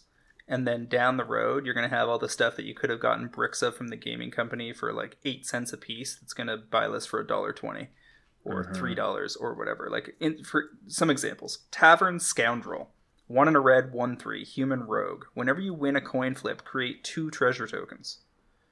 One tap sack another permanent flip coin. So you've got sack for value engine built in. You've got coin flip for value. If you're playing the guy who flips five, five coins every turn, obviously you want this. This if you win all five, you get ten treasure tokens. Yeah, I mean, like it doesn't even matter. Like if you win any, you're already You- You're at two to you're at two to four lotus petals per turn. like it just seems like ev- uh, you know we see these coin flip decks do well every time, or like every time coin flip stuff comes up, more coin flip cards move, and you will never build a coin flip deck that doesn't involve this guy. because the theme is so narrow and specific. It's it's similar to uh, Jason's going to be talking about the the third most reported commander because they've already got MH2 stats uh, up on EDHREC, and the three commanders, the top five commanders so far: Chatterfang, Yurs- Yusri, Lonis, Cryptozoologist, Garth One Eye, and Thrasta. Well, Garth, as I talked about last week, really makes you want to look at Disenchant, Brain Geyser, Terror, Shivan Dragon, Regrowth, and Lotus because that's the the only shit that the only reason to play Garth in the first place is that you want to cast those a bunch of times. Lonis makes you look at investigate stuff. So I almost called Tamiyo's journal foils, but the inventory was already pretty drained out because the Tamiyo's journal is a weird card. They put multiple copies of it in that set. I think it was Shadows over Innistrad. There's multiple variants that have different flavor text with different clues about the narrative of that set. Mm-hmm. But I think only one of the versions has a foil. So just to find the foils, you have to click through to four or five different versions of the card just to find, and then click the foil box to find the foil version. Like you literally have to investigate to find the investigate card. It couldn't be any more meta. And if you're playing Lonis Cryptozoologist, you're for sure going to put a copy of that into your deck, right? It's that kind of narrow. And Yusri with the coin flipping is the same deal. So, like, what's a Tavern Scoundrel going to buy list for in five years? Probably a lot more percentage wise than you can brick them for this summer. Yep. Yeah, that's a good point. I feel like I should be on the lookout for these as we move forward. You got Break the Ice that was revealed today. Sorcery for two black, which is basically giving Sinkhole back to modern. Des- yeah. Destroy, well, destroy target land that is snow or could produce colorless. ways. So The thing is, is there are a lot of decks that don't run a card, a land that this would impact. there are, but there's a lot of decks that do. Yeah. So, yes, it's it's not as broad as sinkhole, but But in in EDH, this gets rid of a lot of utility lands that True. make colorless as their downside, and that becomes a liability facing this thing. And then its overload is like how many friends do you actually want to have at the end of your commander game because you can destroy all the lands at the table to do that. I, I I mean black like in EDH you're not hurting for land destruction if that's what you want to do. Like But P- I don't mass I don't think that- mass mass land destruction in black. Yeah, but I mean, like, yes, there's probably not a lot of it, but I don't think there's a lot of people that are going to flock to play that either. I mean, like, Armageddon's not a terribly popular card in EDH. I'm not arguing it should be. It's a bad play pattern.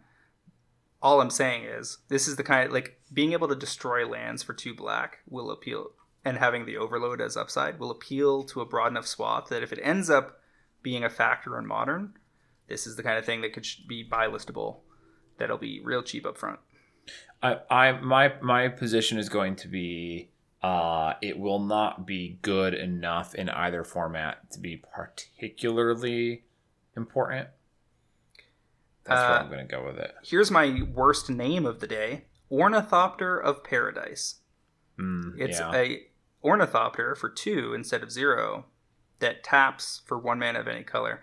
This is just way too cute. You know that it started in the file as Ornithopter of Paradise, and then somebody was like, no, no, no, we got to name that properly. And then like, no, no, it's really good. Just leave it just like that. No, it's it's not really good, and you should not have left it just like that. Because what about the Ornithopter is like Birds of Paradise makes sense because it's a name given to very colorful birds that live in a jungle. The jungle is the paradise. Is the Ornithopter living in the jungle? Is it very colorful? Yeah, it's. I don't get it. Like, I, I agree with you that I saw that card So and I lazy. was like, yeah, yeah. It's it's not clever. It's not a pun. You just added a suffix Because you didn't have to. It, it's almost insulting because you you didn't have to hit us over the head quite so hard. If you had named it sud like a little bit more subtle, um, then we still would have got it. Like you could have just called it like Parathopter or something, and we would have got it. Yeah, Um, but again, this is that that's a colorless Thopter that taps for mana. I mean, it's instant draft classic, and is it going to be the kind of thing people will buy from a store for twenty five cents that you can snap off at ten? Probably. yeah. I haven't decided if I like. Yeah, I mean, it'll be good as bulk. I think beyond that, I'm not sold on. That's what I'm saying. Is I'm, I'm just looking through here. There are there are so more. many commons and uncommons in here that are going to be worth money. One of the reasons, of course, is that the price point of this set is not the price point of a standard set. It's in the mid 200s for these boxes. So, you know, say that a good price on these boxes is close to 200 as opposed to a standard set, the base cost price of these cards is twice as high. So they will necessarily hold up better over time for as long as they resist a reprint at a cheaper price point. So when some of these show up in commander decks or uh, other ancillary products, that pulls the rug out from under you. And some of that stuff will just be stilted and have hundreds and hundreds of copies listed on TCG Player for years. But others will not be in that situation and they will be gainers. It does seem like you could try and uh, diversify here, and probably come out ahead just by picking, you know, seven or eight commons or uncommons and buying a good chunk of them because the, the couple that you miss on will be fine because they will probably still gain a little bit, even if it's not even, even if it mostly stays flat. You won't be out out entirely, but you'll hit a couple that will work very well for you. All right, let's let's talk about the most busted card I think I've seen in the last few days. Dauthi Voidwalker. Mm. This is like Wizards was like, okay, what's the most pushed constructed creature we're willing to print in this set? Black, black, shadow. And for those of you that didn't play Magic 20 years ago, this thing can't be blocked and can't block. So, have fun. you got to kill it, or it's going to keep hitting you upside the head. If a card would be put into an opponent's graveyard from anywhere, instead exile it with a void counter on it. Tap, sacrifice Dauthi Voidwalker. Choose any exiled card an opponent owns with a void counter on it. You can play play it this turn without paying its mana cost. Did it need the without paying its mana cost clause? That's like It- that's like you you hit that you discard. You're playing this in a mono black deck in modern, so you're discarding with Thoughtseize on one. You're dropping a Voidwalker on two and you thought you hit them with another discard spell on three. And but it's if, a card comes from anywhere so they could discard it themselves. You could make them discard it. They could just cast it and it ends up in their yard. And then you can just trade in the void walker to cast that thing. And it could be anything. Sometimes it could basically meet, do, do nothing for you. Sometimes it could draw you cards or cast a lightning bolt or cast a, cast a path to exile or cast their Thoughtseize when you really need to knock something out of their hand. And the other thing about this is that the Void Walker putting void counters on means that if they manage to kill the Void Walker uh, before you get a chance to use it, like say you were attacking with it, so you can't also have tapped it that turn, then they bolt your first Void Walker. When if you put play a second Void Walker, it still sees all the previously uh, exiled cards that have the Void counters on them. Yeah, yeah, I caught that, which is which is tasty too. Eh. This card is Well, Go just ahead. final point. it's also just incidental graveyard hate because none of the stuff's going to the graveyard. Well, it's this is not this is not incidental. Like that is why they made this card. Like But often, but often with graveyard hate, most of the graveyard hate in modern, like say a rest in peace or whatever, is a dedicated slot to hate the graveyard. It does nothing else to advance your game plan whatsoever.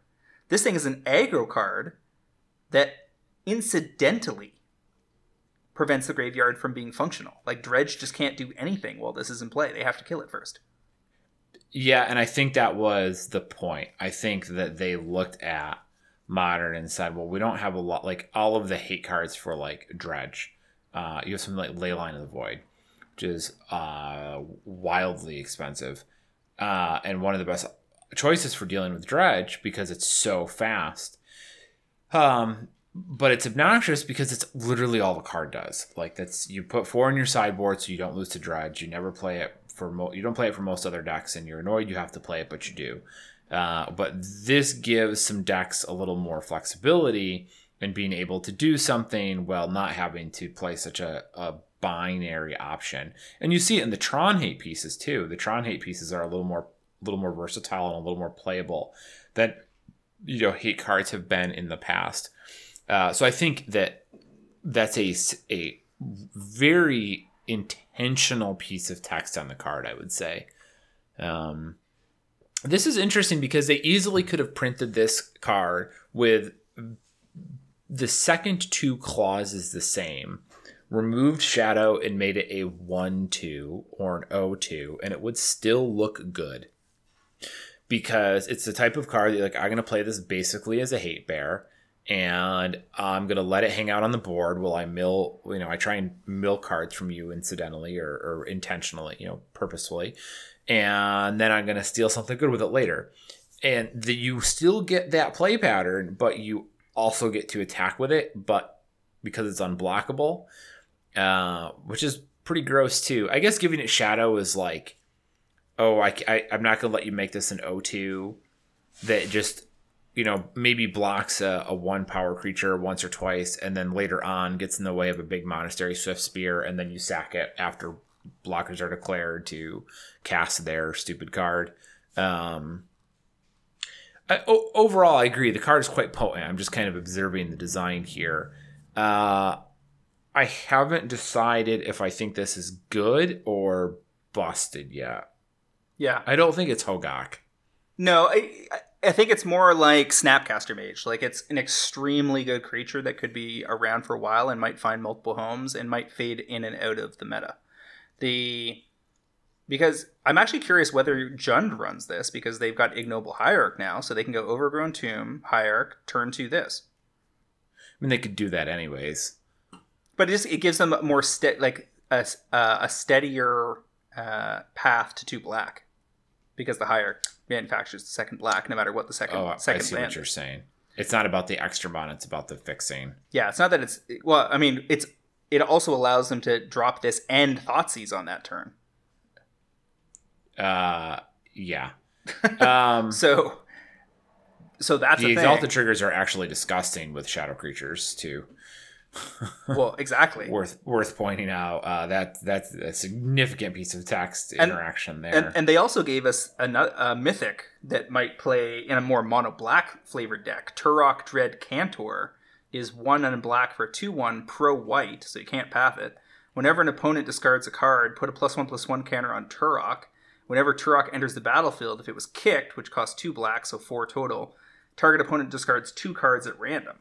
So he gets bigger when you're thought seizing and so forth. There's also we also actually have a Hymn in modern that only sucks if they discard an artifact, right? uh, From Mirrodin block. let's see. There is. Mm, it's not by the name of Hymn. No, it's not, but it's uh uh Oh, I know what you're thinking of. Is it three mana? They discard No, two cards unless they discard an artifact. yeah, but it's two mana, it's not three. Oh, is it two? I don't remember the name of it. Tourach, first of all, assuming we're pronouncing that correctly, which I believe we are, Yeah. then I damn well better see a clue art alter of Turok the Dinosaur Hunter. um, this guy's solid. You you know you play him as a two mana two one pro white, which is eh, fine-ish. You clearly have to have several discard tools in your deck. So, I mean, just as like a generic two mana two one pro white, that's behind the curve, right? Like we can agree that two mana two one pro white is way behind the curve. The discard a card clause is fine-ish. Like even if this was a if this just came in as a straight 3-2 pro white for 2, it's still probably behind the curve. Um the kicker really has to be worth its weight on this one. But a 4 mana 3-2 where you Hymn them as well, that's a lot more playable. And again, you do have Noble Hier- Noble Hierarch to play this on turn 3. So I, this is decent. I, I just I see the card you got here, Wrench Mind. yeah, two black sorcery. Target player discards two cards from their hand unless he or she discards an artifact card from his or her hand. Yeah. So I have no idea if all that comes together into something that makes any sense, but they certainly want people to be trying. That's obvious. Yeah, I mean you can turn you turn one Tur- you turn one Hierarch, turn two Dread Cantor or turn maybe like turn one Thoughtseize, turn two Tourach, turn three. Oh no, turn turn two. If you hire first, then you get to Tourach and Thoughtseize.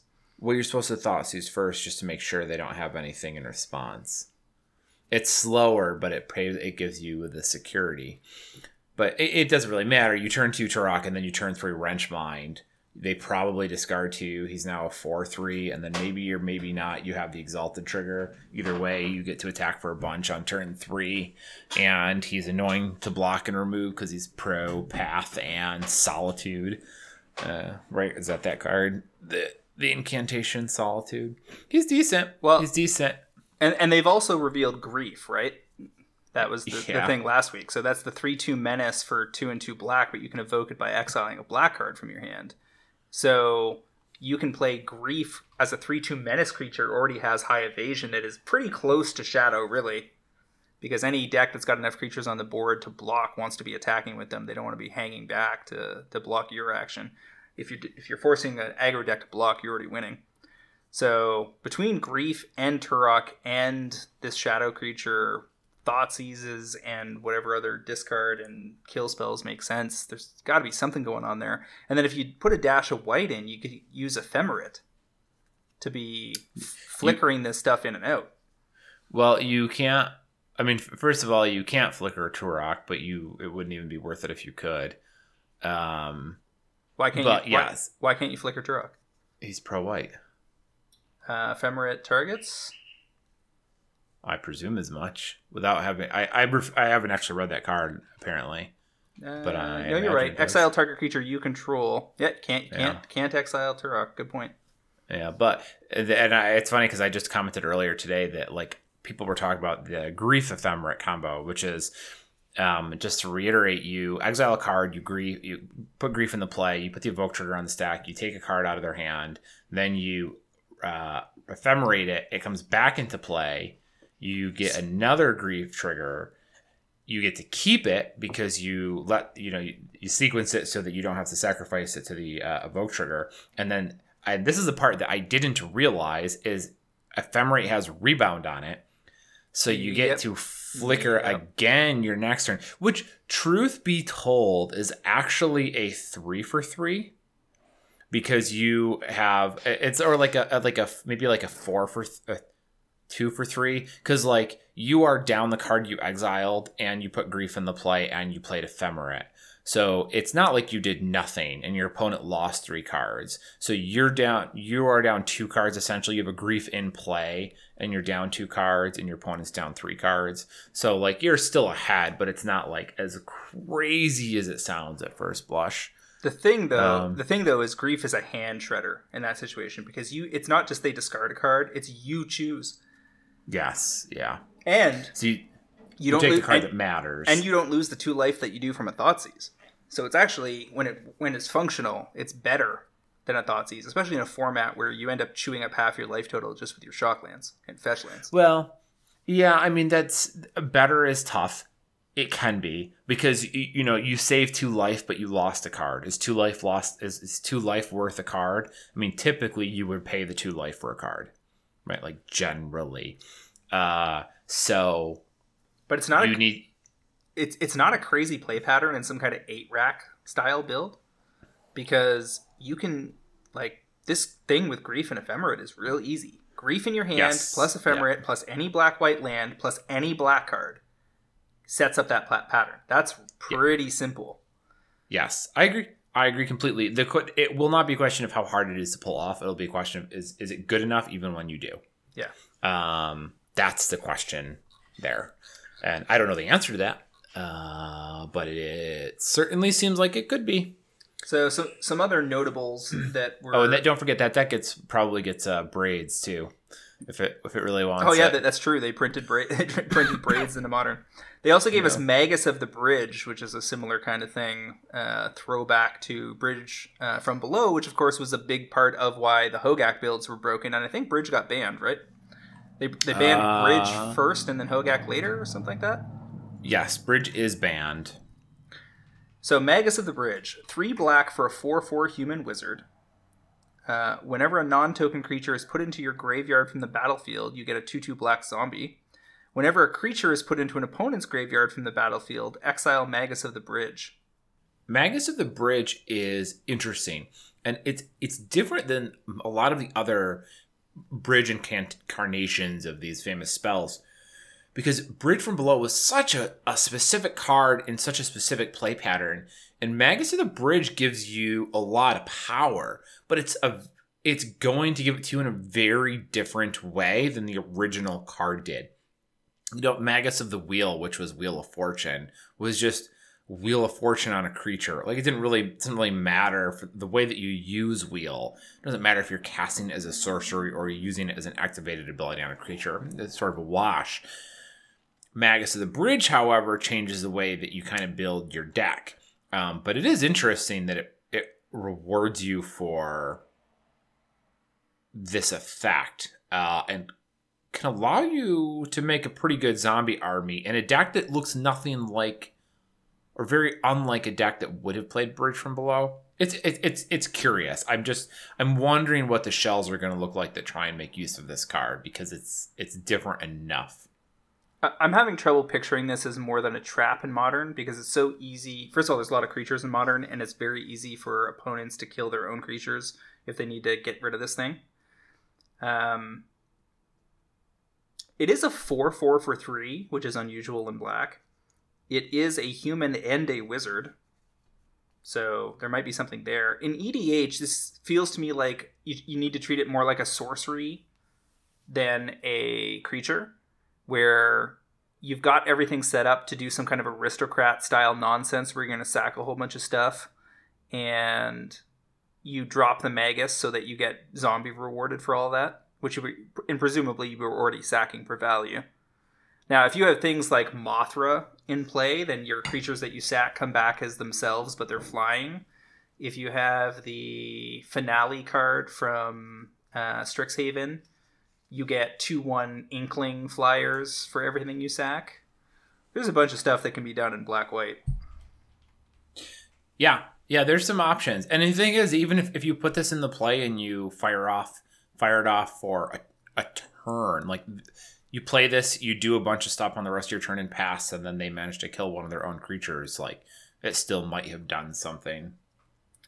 Now, they, they did reveal the red evoke creature. It's a 3 3 double striker for 5 called Fury. And when it enters the battlefield, it deals 4 damage divided as you choose among any number of target creatures and or planeswalkers. And people seem pretty down on this, but I'm not so sure. 4 damage divided is pretty interesting, but it doesn't have flash, so you can't do it at instant speed on their turn. Yeah.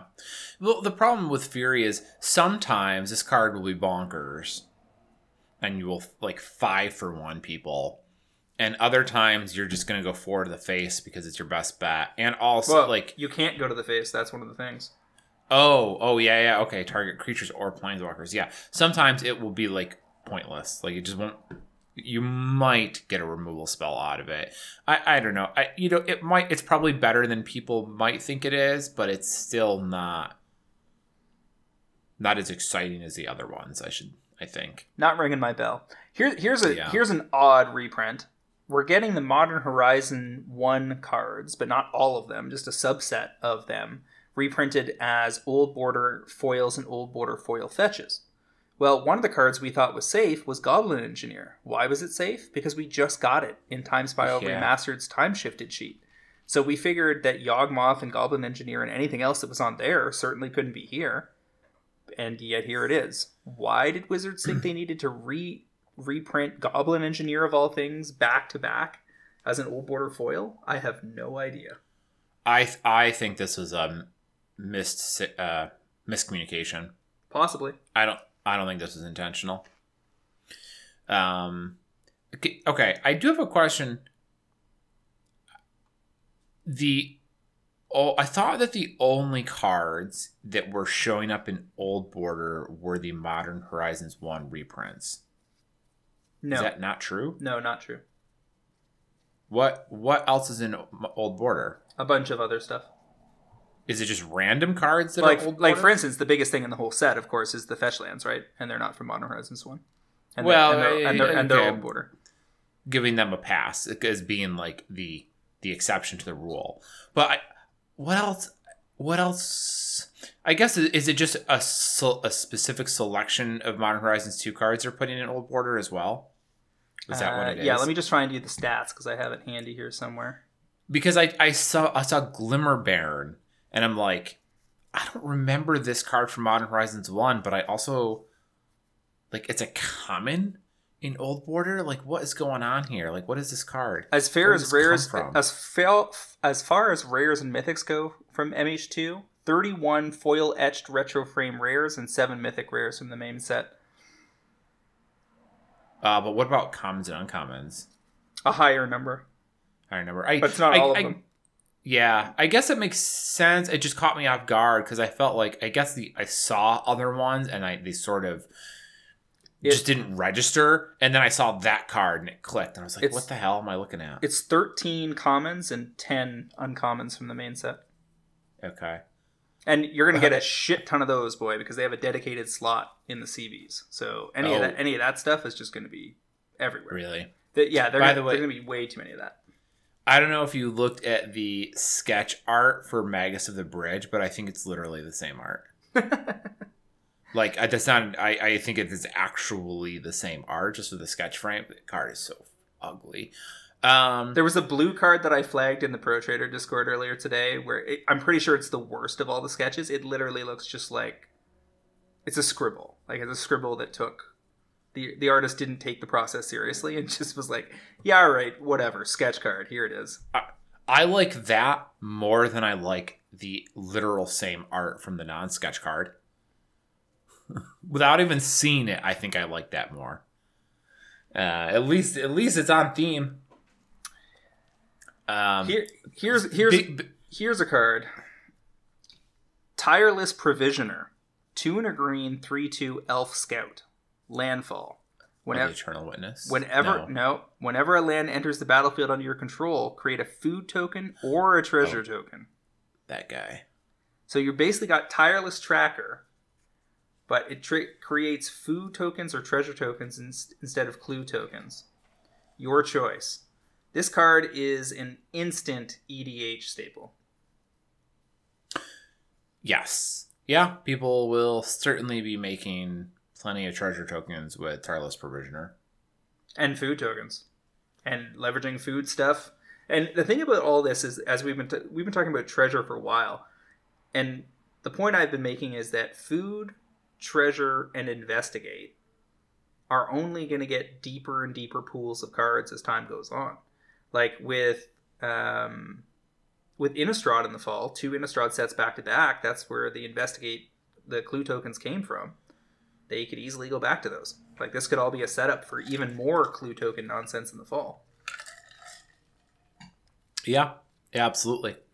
Um, absolutely. And then- and that uh, that that artifact creature that Yes. gives you all three tokens whenever you make one is very interesting. Yes. We talked about that Um, last week, and and this played right, like leans right into that, right? Yeah, and I like I can't imagine he's actually good, but he sure is fun to look at. Well, and then if and, and you've got to consider that again, if Lonis Cryptozoologist is one of the top three commanders out of this set, whenever another non-token creature enters the battlefield under your control, investigate. So you get a clue token whenever uh, a creature comes into play that's not a token, and then you sack clues to look at the top cards of an opponent's library, and you get to put a permanent into play. So that deck's just going to want to make all sorts of investigate tokens and duplicate those tokens and multiply those tokens and use them for value. And Yeah. all of this stuff is going to end up in there. Like you're gonna have For what it's worth, uh, sorry, for what it's worth, I'm unsure if I like Tireless Provisioner more than Tireless Tracker in competitive formats. Tr- the food tokens, I think, are a distant third. The treasure tokens are very good, but if you're putting lands into play, you might want Tireless Tracker more because it grows and also draws you cards, and you might not need the treasure tokens as badly as you need either of those other two things. I can't see Provisioner in modern. That didn't even occur Yeah. to me. I was just thinking about it as an EDH Just thing. EDH. Yeah. Well, it's interesting. It's definitely interesting in modern. I just think it's because Tireless Tracker is competent. Back to the bulk discussion. Power Depot is revealed as an uncommon. It's an artifact land, comes into play tapped, which is true of all the artifact lands they gave us in this set. Taps for colorless, taps for one mana of any color if you're casting artifact spells or activating abilities of artifacts, and it has modular one. So coming into Hmm. play tapped is obviously not great, but the thing about those decks is because they operate on one or two mana, the artifact lands that come into play tapped in their deck, they can use them as sorceries. They're basically not, they don't need more mana at a certain point. They, they can drop a couple of things quick to get their stuff into play, and then they can start delaying the lands to get just get lands into play that can be sacked as artifacts. Because this power depot, you can drop it in tapped and then set off a modular chain by sacking it to a ravager or and getting it onto ballista or something. And because it's Mhm. got modular, it get, it puts a plus one plus one counter.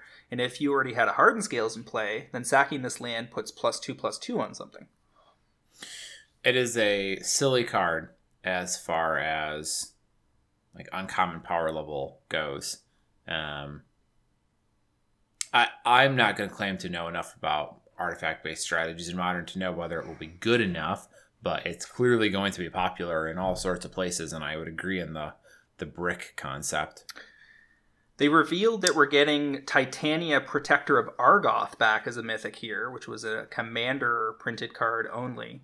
Uh, three double green, five three legendary creature elemental. Uh, when Titania enters the battlefield, return target land card from your graveyard to the battlefield. Whenever a land you control is put into a graveyard from the battlefield, create a 5 3 green elemental creature token. So I can't remember if we had seen this last week or not, but they revealed the uh, sexy borderless art for it today, and it is excellent, excellent art. We we had not seen Titania at all because we talked about Zuran Orb, and I was like, Zuran Orb is a powerful card. It's a free artifact with a free activated ability that has a relevant piece of text on it. And uh, I was like, I don't know what's gonna where it's gonna matter, but it could. And then like two days later, they're like, Hey, look, Titania, you play this on turn five, get a fetch land back. Uh, and then at the end of your opponent's turn, you sack all six of your lands and dare them to survive your. You, you just go all in, right? You just uh, eat all my lands, swing for 35, see if this is good enough. Yeah. That is one way to go. So I don't know whether it's going to be a you know Titania will sh- actually show up in modern outside the fringes, but just having a reprint borderless foil to chase after as a spec is is good enough for me. Um, we Yeah, but that, that the, got old border and the borderless are both very good. Riptide Laboratory catching a reprint first time in modern. Uh, I have foils those sitting around as prior specs for some other wizard nonsense. Maybe it was, Yeah, Dom- it was a Dominaria or something. Yeah, it was a wizard theme at one point. Wasn't that an EDH deck? Like one of the precons or something It was, but Dominaria I think was when I bought bought my Riptide Laboratories when you bought them. because they You're you're we knew we were we were getting a bunch of wizards in that set. you're missing possibly the most important card here. Well, hold on. Laboratory is notable for one reason specifically. It bounces Snapcaster mages. Mm-hmm. Uh, yes, yeah, yeah. I would imagine any deck that plays Snapcaster will try and fit one. Well, there is a blue red wizards deck that runs wizards lightning and bolts and and whatever and gets all the wizards flying, right? Yes, yeah. And the that- Wizard's Lightning Bolt and all that. And that's probably the fourth or fifth best like red included aggro build in modern right now, maybe fifth or sixth. But I'm curious whether Riptide Laboratory matters to anybody. Yeah, I mean, again, I think the deck plays it. I don't think that Riptide Laboratory moves that deck from tier th- three or four to tier one. Um, Yeah, yeah, yeah, yeah. But people will play it. They uh, they showed off Chitterspitter. This pile of squirrel nonsense. Two and a green for an artifact. At the beginning of your upkeep, you may sacrifice a token. If you do, put an acorn counter on Chitterspitter. Squirrels you control get plus one plus one for each acorn counter on Chitterspitter, and then green tap create a one one green squirrel creature token. So you get as you are sacking tokens, your tokens are your squirrel squirrel tokens, and a lot of the squirrel cards make squirrel tokens, are getting bigger and bigger. So along the way, it's kind of like it functions a lot like uh, Arid Mesa from back in the day, where you you start making Pegasi, but if you can only make one a turn, it always eats it. Sacred Mesa. Sacred Mesa, that's it. Uh, has a sim- similar vibe to me. yeah, I mean, it's obviously an auto include in Chatterfang. Um, I don't know. I think it's it's the, the number decks that play Chatterfang and decks that play Chitterspitter are like a ninety nine percent overlap. Yeah. Basically a circle. Um, But the the rever- the reverse is not true. You always want the Chitterspitter and Chatterfang, uh, or Chatterfang if you're playing Chitterspitter, but not necessarily the the reverse. Jason's been pointing out that uh, Chatterfang can actually be built without much regard for squirrels at all. Uh, yeah, yeah. I mean, yeah, sure. If you wanted to go that route, I, I, I don't know how many people will do that. How many people are building Chatterfang that don't care about the squirrel component? Uh, Did- I don't know. Did we talk about Esper Sentinel last week? oh, I don't believe so. And I was going to mention that earlier when we were talking about the modular stuff. That that actually struck me as one of the most legit cards of this stripe in Modern Horizons. This is the one mana one one artifact human soldier. Um, but the key point here is a one mana one one artifact creature. And whenever opponent casts their first non creature spell, you draw a card unless they pay X, where X is its power. So this is kind of like the competitive Rhystic study. You only get to draw one card per turn if your opponent plays a non creature spell. But like, if this draws you one card in a game, it's not bad. If this draws you more than one card in a game, that's quite good. Given that it's a one mana one one artifact, like there's it comes down so fast. Um, it's got synergies being in this artifact. I mean, you can sometimes people will be able to pay the tax, but you will also be able to pump it its power and make it basically impossible. Uh, this is this is probably has a high chance of being one of the most I would say meaningful artifact cards in the set. So imagine these play patterns. Of the top five most played cards overall in Modern, you have Bolt, Path, Fatal Push, Veil of Summer, and Thoughtseize. If you go turn one Esper Sentinel, almost no matter what they do, Bolt, Path, or Push it, on one mana, if you went first, you're drawing a card to replace it. If they Thoughtseize you, they Thoughtseize and you draw a card. Yep. And if they don't do that, because they're going to save the mo- they're going to wait a turn to do it after, you now untap, you know, attack for one, play a two drop, and now your opponent has basically just time walked themselves to prevent you from drawing a card. Like that's not good either. And it's relevant that this thing is a human because if your next play is Thalia's lieutenant, it puts a plus one plus one counter on each other human you control, which includes mm-hmm. this thing, and then it's a two two, and they have to pay two to Thought Thoughtseize, Path, Bolt, etc. Or you yeah, card. It's really easy, I think, to look at the art on this card and the frame and kind of get hung up on it being an artifact. But truth be told, it probably is more relevant that it's a human because it seems slightly easier to increase its power quickly in a human deck because of Thalia's lieutenant and humans tending, I think, to use sort of anthem style effects a little more than the artifact aggressive artifact decks do. Well, it's unclear to me whether this can find a home in an affinity build on the basis that it doesn't it can carry the counters, but it doesn't give up any. Yeah. So that's that's a that might be awkward and I'm not. It, it's not clear to me whether the that that taxes effect forcing the opponent to make some tricky decisions when they're low on resources is enough to justify. But the funny thing here is, I don't even care if this card is a big deal in modern, because I'm just convinced it's a like not S tier but A tier card in EDH, where if you drop this in the first couple turns, no one's wasting point removal on this thing and they're just gonna let you draw card after card. and then you're going to drop a smothering tithe or a Rhystic Study and keep the value train rolling. Yeah, that's a fair point. This card, compared to Rhystic Study, is pretty gross. A Rhystic Study costs three, and they have to pay two every time, and it's every card, but like it's coming down it's it's so cheap, and well, they pay one every like, time on Rhystic.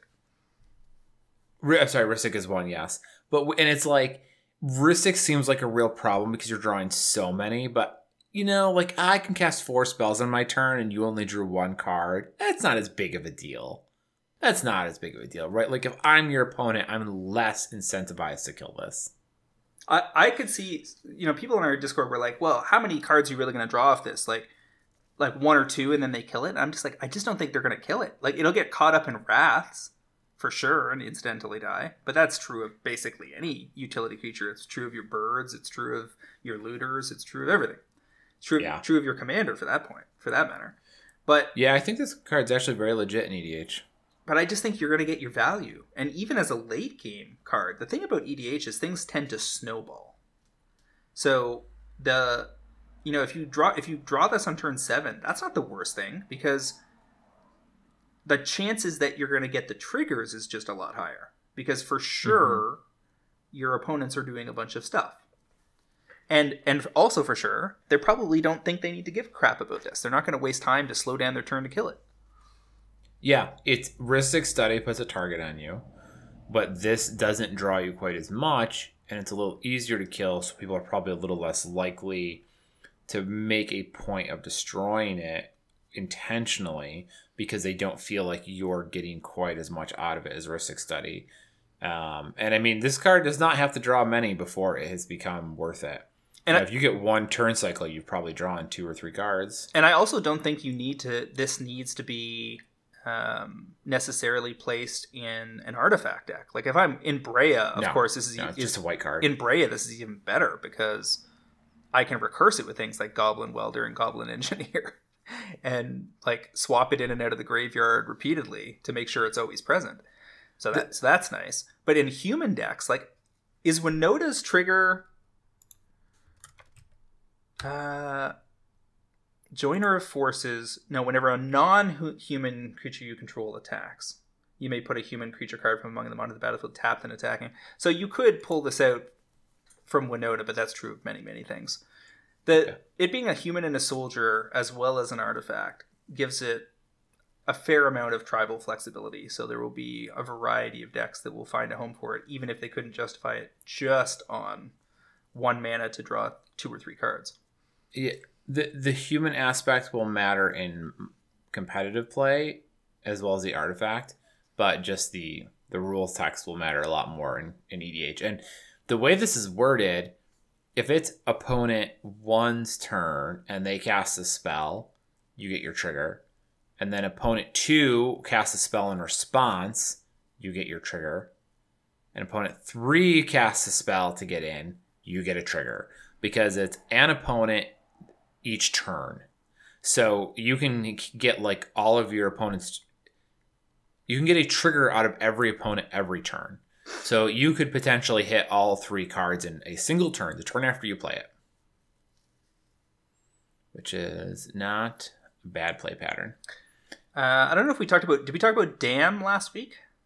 Uh, that's a card I've been trying to mention to you because read this card from left to right on the top line. Left to right on the top line. Right, the very top line of the card, like the the name of the card. It's Damn. Mm-hmm. And then what is how do you pronounce the next two icons on the card? Damn double black. Mm, what is the letter that's used to indicate those? Damn BB. Damn baby. which which which I wonder if that was intentional. like it's it's meme tastic for sure. Like people have already been putting Yeah. barbershop like uh, alters together for it. The damn baby. this is the best the best sweeper they printed since Supreme Verdict. Destroy target creature, very flexible, and then you can overload it if you happen to be in white. I would run it in EDH in pretty much any deck that I was building that was in these two colors because it's, it's just got a very high uh, degree of flexibility and it's never going to be a dead card. It's always going to have a target or a way Yeah, to it- if you're in a white black deck, you are playing this before you play Wrath of God because it is actually just Wrath of God, but also the other half of this card is targeted point removal if you desperately need it. Um, so it'll be very useful in those decks, but again, you have to be playing a white black deck that really wants to play Wrath of God. So you've narrowed your selection down a good bit, but it will be good there. Um, Gorilla Shaman, interesting. Uh, unconvinced that it will matter too much. Uh, seems like it would be mostly used to shoot free artifacts. Not clear if that will be necessary. It's very good in Vintage, but in Vintage you get to shoot moxes uh, that are a little more plentiful in that format than they are in Modern. Uh, It's a nice sideboard card if affinity becomes a thing. yeah, yeah, it has its purposes. Um, Sterling Grove and Sanctum Weaver definitely seen a and Enchantress's presence. Big push for enchantment to bring enchantments to the forefront as an archetype. Um, I'll be curious to see what the lists look like out of the pros because like that feels like the first 16ish slots are pretty obvious but the question is what do the rest of the slots look like? And that will be where there's probably a little more interest for from our perspective because like what are the older enchantments that you know we don't realize they need yet but once sam black or whomever is posting those lists it'll be like oh you know the first the one that jumps comes to mind first is uh, a sphere of safety is a potential one um, but like what other cards in that vein are there that we might want to go after Yeah, I mean, I, I'm not holding my breath for Enchantress in Modern, but we'll see. I mean, me neither me neither there there was an insane deck that was posted that was something like uh, a Morophon sliver, five color sliver tribal that finished ninth. Uh, yeah, here it is. If you look at the Modern Challenge from this week, we skipped over the most interesting deck because it was in ninth, not the top eight. It had Yeah. foreign four Sorin Imperious Bloodlord. And Sorin has a minus three that lets you put a vampire creature from your hand onto the battlefield. Well, it turns out that Morophon is every creature type at all times. So you so you can drop a Morophon with Sorin into the battlefield, and then uh, spells of the chosen type, in this case slivers, uh, cast five less to cast. So your Sliver Hive Lords and Sliver Legions and First Slivers all cost zero once Morophon's in play. So you basically just have to go Sorin on turn three, and then drop Morophon, then drop whatever slivers are in your hand. Don't forget, now you go Morophon on turn two, or uh, Sorin on turn two with Ignoble. Everything in this deck is just absolute nonsense. There's two, just two, not four, not one. Search for Glory. That's a snow sorcery that was printed in Kaldheim. Search your library for a snow permanent card, a legendary card, or a saga card. Reveal it, put it into your hand, then shuffle your library. You gain one life for each m- snow spent to cast this spell. Two shimmer of possibility. Sorcery. Look at the top four cards of your library. Put one of them into your hand and the rest on the bottom of your library in a random order.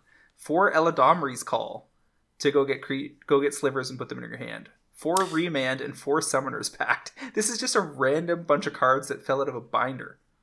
So I love that this guy gets to turn three Sorin.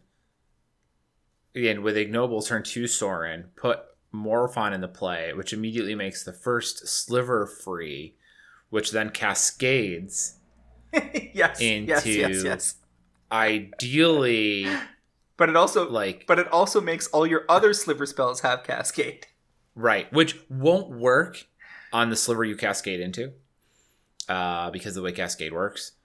Um, but if you then first sliver into a Eladamri's call, you cascade into a Eladamri's call, you go get sliver like Hive Lord, and then first sliver resolves, and then you sliver Hive Lord, and you get another cascade trigger. This is all in turn two.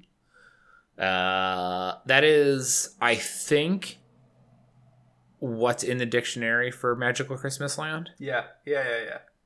but uh, And so- a fun sequence. So a fun cult. You're gonna cult- be cackling with glee Oh. doing that at F and M. Oh, I, I, I, there. I hope there's a VOD of this modern challenge win. I'm gonna go try to track it down from Black Dev 26 because the looks on people's faces would have been priceless. If you, if they, this was on Magic Online, I want to see what the chat log looked like when they were beating them like this. Blah blah blah. Your trash ass deck. Uh, but I went down this cul-de-sac to come back to. I'm not holding my breath for Enchantress to be a thing in modern, but if this deck can be a thing in modern, then anything can. Well, you know they get um they have Sterling Grove, which is a important piece of this, uh, because that gives your um other enchantments Shroud. Yep, can't be targeted. uh, for two mana. A you have solitary confinement, which is not as good as elephant grass, but it is going to do a pretty decent in- impression. Um, you have you know your enchantress's presence as well as a couple other enchantment related cards that are two and three mana that have been floating around the format but that have never really got where they need to go like you have sanctum weaver um, you know if you can get that down with a sterling grove in play like that's a ramp. And then you know sphere of safety uh, also makes it basically impossible to attack you if you get one of those into play. Um, it's sort of like a backup solitary confinement.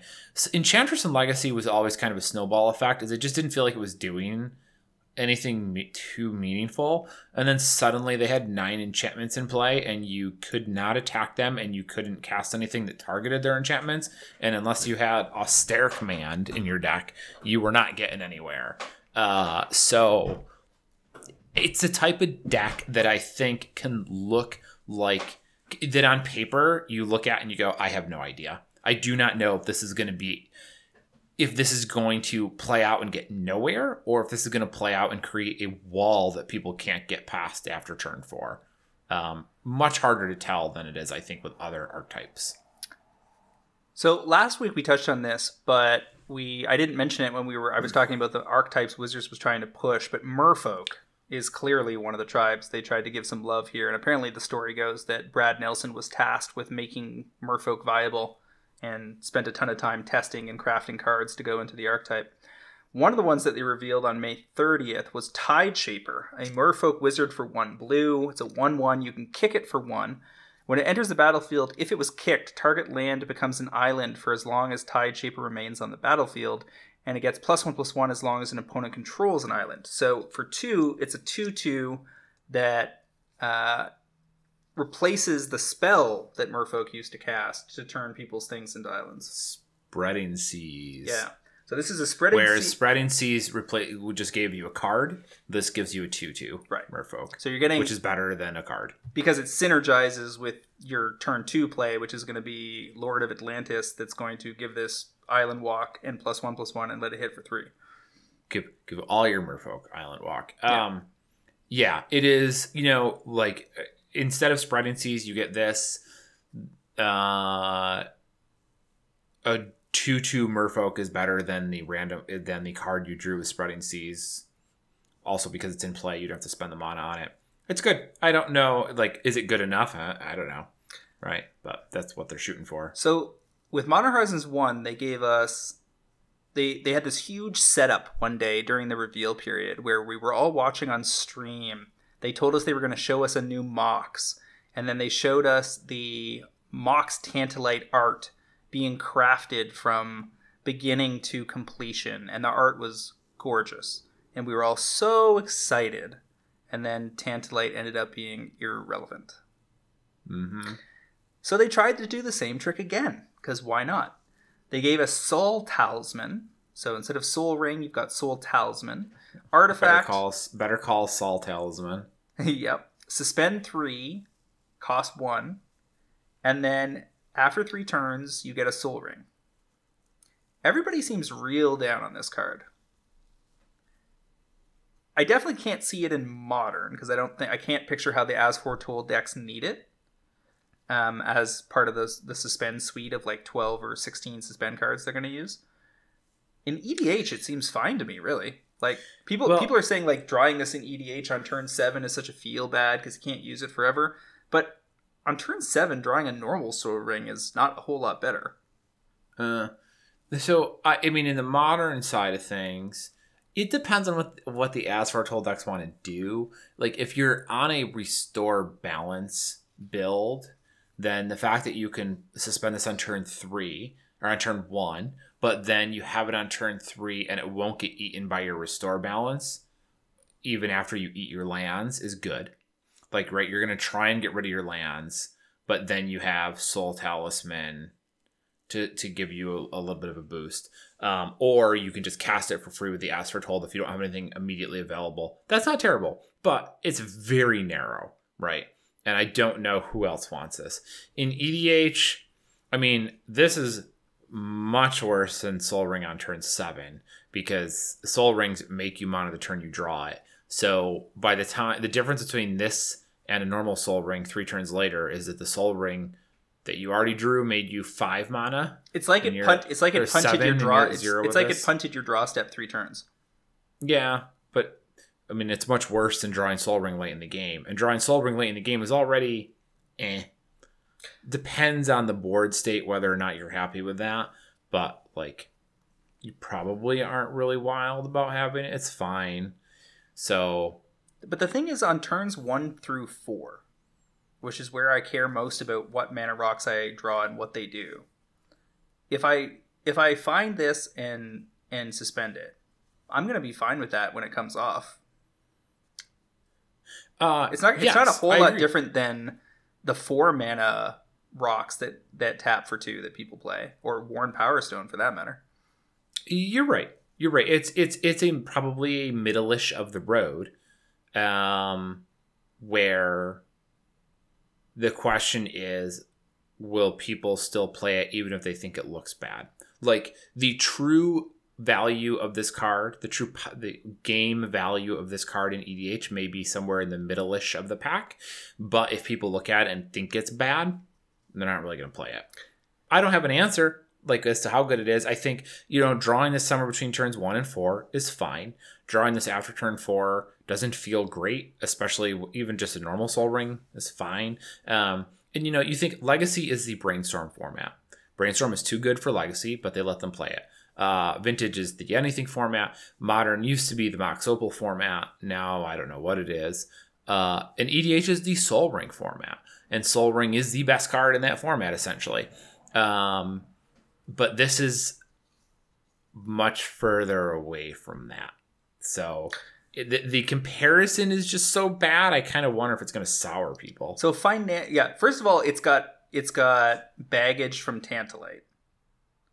Um, it's also a rare, not a mythic, and the art is worse than Tantalite, but it gets a foil extended art version. So, and and there is actually one place that's that's important right now where it has an instant home, and that's Osgir.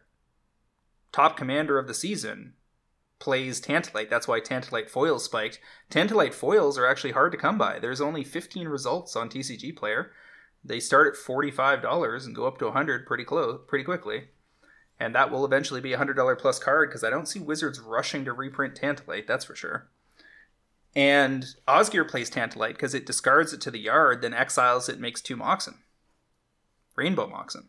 If it discards Talisman and, and pulls the Osgir trick, then for zero you get two Sol Rings. Yeah, it, it will have specific uses. Yeah, Yeah, I, which I'm not, which is fine. it's not on my spec list. Let's put it that way. But it would certainly be the kind of card where if it so- like showed up in some really smart looking modern deck where just we didn't we didn't understand how it was going to be useful, but it, it suddenly was, or a card gets printed that activates it, it'd be the kind of thing I'd be loading up an FEE cart of in a hurry. Yeah, I don't mind buying this card. I just want to do it pretty cheap. Um, because I'm not convinced that it will get the play pattern you might For- some some may expect. For posterity, a year out, how many thousands or hundreds of, or tens of copies do you think will be reported played on EDHREC? Okay, hold on a second. I gotta go. Um, what was last summer? That was, was that Double Masters? I'm gonna put it at No, no, but- but seriously, was Double Masters last summer? Double Masters was last August. Uh, Double Masters, August seventh. So if I go look at Double Masters,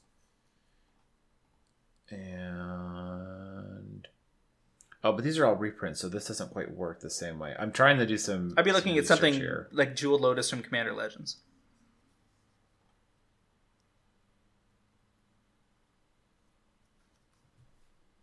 So Chromatic Orrery Sure. isn't from which is M21, which is right around this time last year, is eight thousand. And Jeweled Lotus is already at 16,000 six months out. Uh Soul Soul Sol Talisman probably lands at 10, 9 to ten. I was going to put, say, 6,800. So you're actually ahead of me. So you think it's less than Chromatic Orrery? I, I'm not, I honestly can't, couldn't tell you. I'd have to think about it harder. Yeah, But, I'll- but I'll tell you this much. If it's at least as much as Chromatic Orrery, then it is a spec. yeah, that's it, that's a fifteen dollar card. It's a mythic, but just the normal version of that card is fifteen bucks. yeah, well, this is only a rare. That's the thing. But, Right, but, but, but. but what's the price per pack? Yeah, a lot higher. Good point. Mm-hmm. So, a couple more cards I want to get through, and then we'll we'll head off here. Inevitable Betrayal was another blue suspend card that was revealed. It's basically suspend bribery. Search target player's library for a creature card, put that card onto the battlefield under your control, then that player shuffles. Uh, a lot less exciting, I think, in modern than EDH. Modern, it could have niche sideboard applications, I suppose, especially if there is an As Foretold deck and say they're playing against Eldrazi or something. Uh, Yeah, the the blue and red. Um, what are we calling them? What is the term? The, the blue and red suspend cards are not like very good. The red ones, oh, warp world for yourself. Like Well, th- neither's getting a lot of. this one work. seems very fine to me in EDH. Like it's you suspend this anytime in the early to mid game, and by mid game you know who's got the silliest stuff in their deck, and you just go pull out their best thing. Yeah, I mean bribery's five mana, like to just do it, and this is suspend for three. Like you save two mana to do it Later, three turns later. I mean that's not a particularly attractive exchange. and bribery is only reported in 4,700 total decks. Yeah, uh, which frankly should be more. I don't think. I think a lot of people just do not know bribery exists, Possibly. but that's sort of beside the point. Um. The, so a couple that I I thought were relevant. Uh, Karmic Guide for sure. sure, Karmic, Possibly. Karmic Guide enables all sorts of goofy stuff. Um, again, I saw that card get mentioned over and over again with um, Imperial Recruiter. Uh, It makes reanimating strategies interesting. Yep. Uh, Goblin Bombardment, by the way, with two um, Karmic Guides is infinite damage. And Goblin Bombardment, by the way, is in Modern now. Uh, so Karmic Guide is very relevant there. I don't remember. There's a lot of versions of that card, if memory serves me. Yeah, there are. Karmic Guide doesn't have any stellar copies. There is a Judge promo at 35, and the art's not bad. That might be worth considering.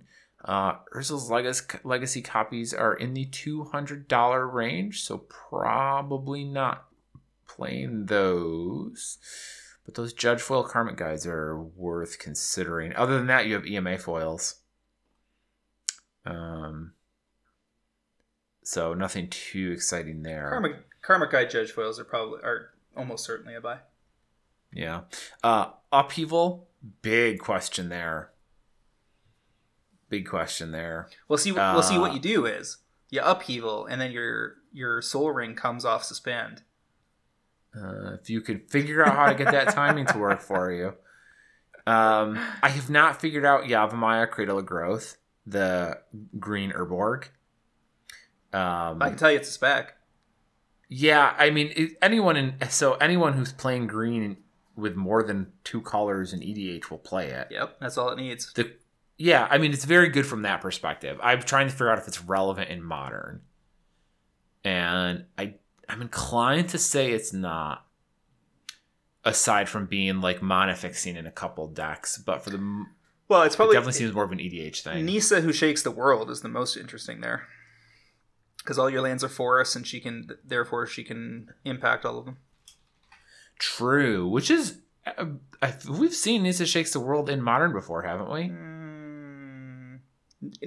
big deal in Pioneer Was that what in the was? mono green deck with Garen Brigg I mean, when when they had Once Upon a Time and all the nonsense. That is a interesting combination. Um, I will tell you, Nykthos decks with one or two of the new Yavimaya Cradles and a Nissa or two, like suddenly doubling all your land. It's not insignificant. We talked about. Did we talk about Dermotaxi? uh, we did in the Discord, but I don't think we. I think it was the card I was about to start talking about when you called us off last week. Okay. Uh, because we, we don't. I don't remember talking about Ragavan with you either. Der- Dermotaxi is sneaky good. I, Dermotaxi is my pick for like big, possibly the biggest sleeper of the set. I don't know for sure yet. I I don't know if it's I don't know if it's good, and I'm not saying it's like a Hogaak, but I think that card is flying way under the radar. Yeah, yeah, yeah, yeah.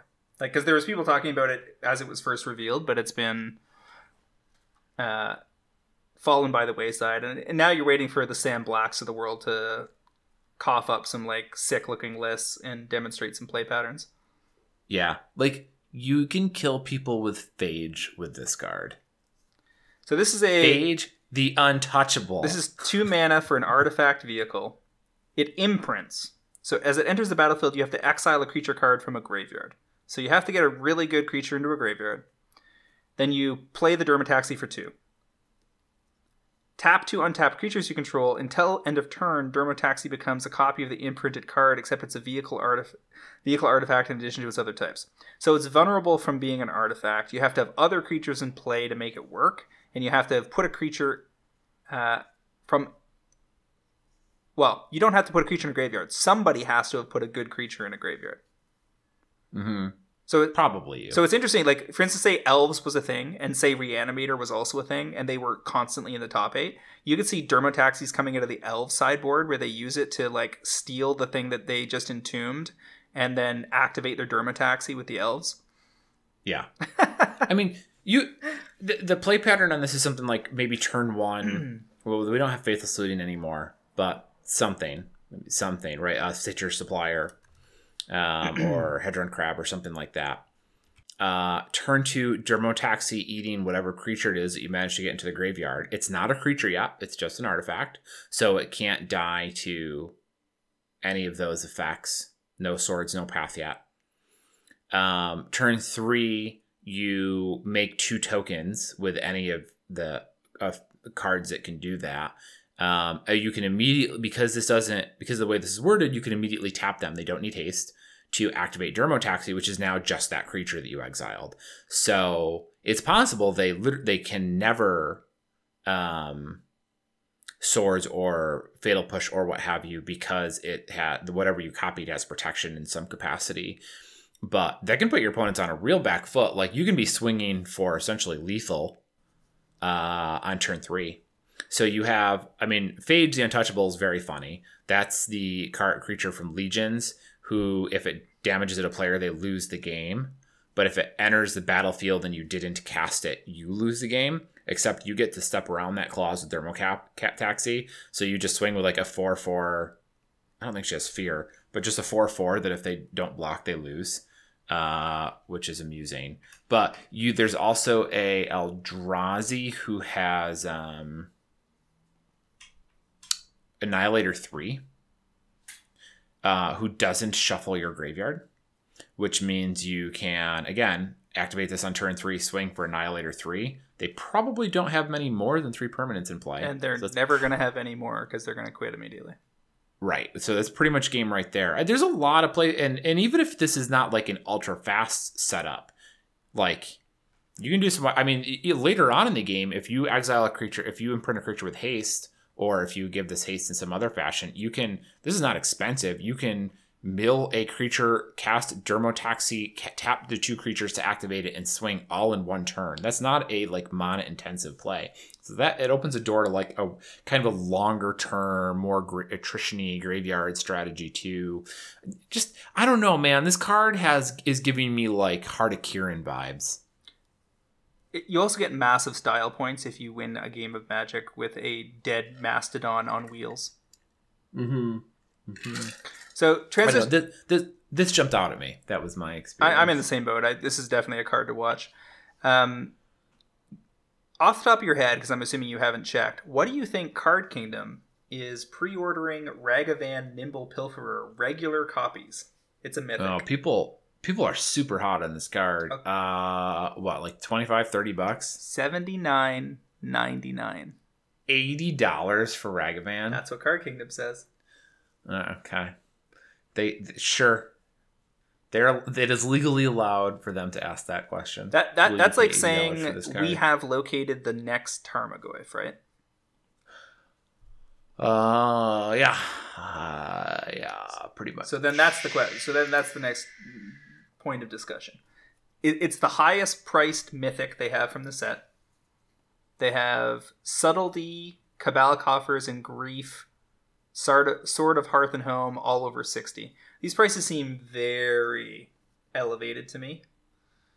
Um, doesn't make a lot of sense to me that the best mythics in the set in regular version would be more than twenty to thirty dollars based on what we saw with Modern Horizons 1. the fancy versions, like if Ragavan sees a lot of play and a build that top eights regularly and it's a two to four of there, then the fancy versions will certainly be worth money because it's, you know, if it's a top tier staple in the format and it only came out as a mythic, then sure. Now let's talk about this card for a second because a lot of our Discord is very split on it. Some people think it's it's cool that it's going to do work. Others think it's overhyped. It's a 2 1 for 1 red, Monkey Pirate. When it deals combat damage to a player, you create a treasure token and exile the top card of that player's library, and until end of turn, you can cast that card. So, if he hits, he also has dash for 1 and a red, which basically means you get to let him sit in your hand, and when there's an opportunity to get in without being interfered with because they're tapped out, either on board or in hand or both, you can get them in sneaky and then put them back in your hand where they can't get at them. So if he gets in, he both opens up the opportunity to cast a bonus card and gives you the mana to do it. But are you where do you place this on your ranking list for modern? S tier, A tier, B tier, fringe? Mm, A, I think. Yeah, I've got it somewhere Between between. B. yeah, I've exactly. I, I've got it somewhere like near a B plus. I, I think the card is obviously very is very use is powerful, but my problem with red one drops is that there's not a lot of places red one drops can typically live. Well, and and those slots are are very taken. Soul Scar Yeah. Mage, uh, uh, Monastery Swiftspear, um, Goblin Guide. Like these are not trivial creatures. These are proven providers. um, I'm also curious whether it's actually aggro decks or more mid-rangey decks that want this. Like, is this a Jund card? Yeah, I don't. It it doesn't seem like it's a Jund card, uh, but I know exactly what you're saying. That you're probably playing. s- It's like it's not a burn card. It's a little bit fatter than that. Um, But on Ignoble Hierarch, turn two, you could Thoughtseize them to get get rid of a key piece of removal. Tap the Hierarch, tap your first land, dash Ragavan. On the Hierarch trigger, trigger, deal three, get a mana, bolt something else, or Thoughtseize them again, or drop another Hierarch. Like they're, if depending on what's off the top of their deck, obviously uh, or cast something out of your own hand. I mean, there's there are certainly play patterns there that seem attractive. yeah, yeah, I don't. I don't disagree with it. Like I, I don't think the card's bad. I just don't think that it's like it's, it's not the second coming of Tarmogoyf. I'm surprised to see CK putting subtlety, the blue evoke creature, in second slot. Flash flying four for a three three flyer. When subtlety enters the battlefield, choose up to one target creature spell or planeswalker spell. Its owner puts it on the top or bottom of their library. Their choice. Yeah, so you it's it's a it might be a force of will if they're okay with it being that or it just puts it back on top of their library, which feels really bad. But you spent two cards to do that. This is not that good. This can't be a like $70 it's not a card, bad right? card, but it's not that good. Can't be a seventy dollar card, right? No, I mean, I mean, it's pre-order, so like you know, it's just no holds barred. I mean, the the, the kind of deck that's willing to delay you for a turn feels like the prowess builds, right? But are they gonna? Do they have slots for this?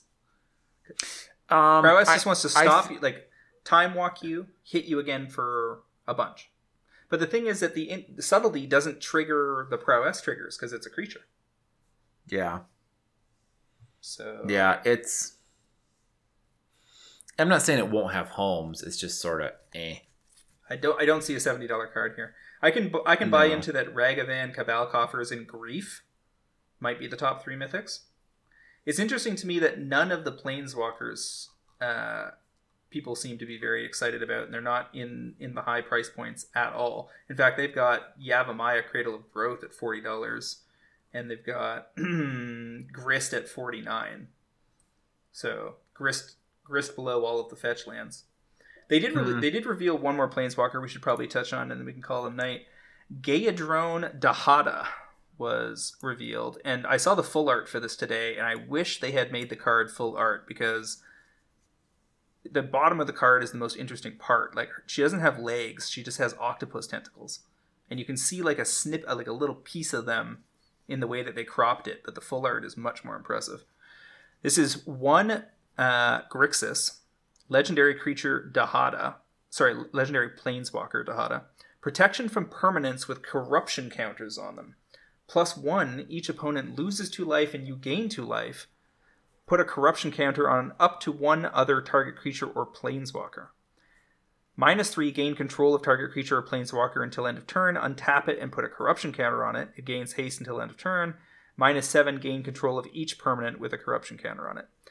This set of abilities is a lot more defensible in one-on-one play than it is in EDH because the corruption counters aren't going to provide her much protection on a very No, board with me- multiple people.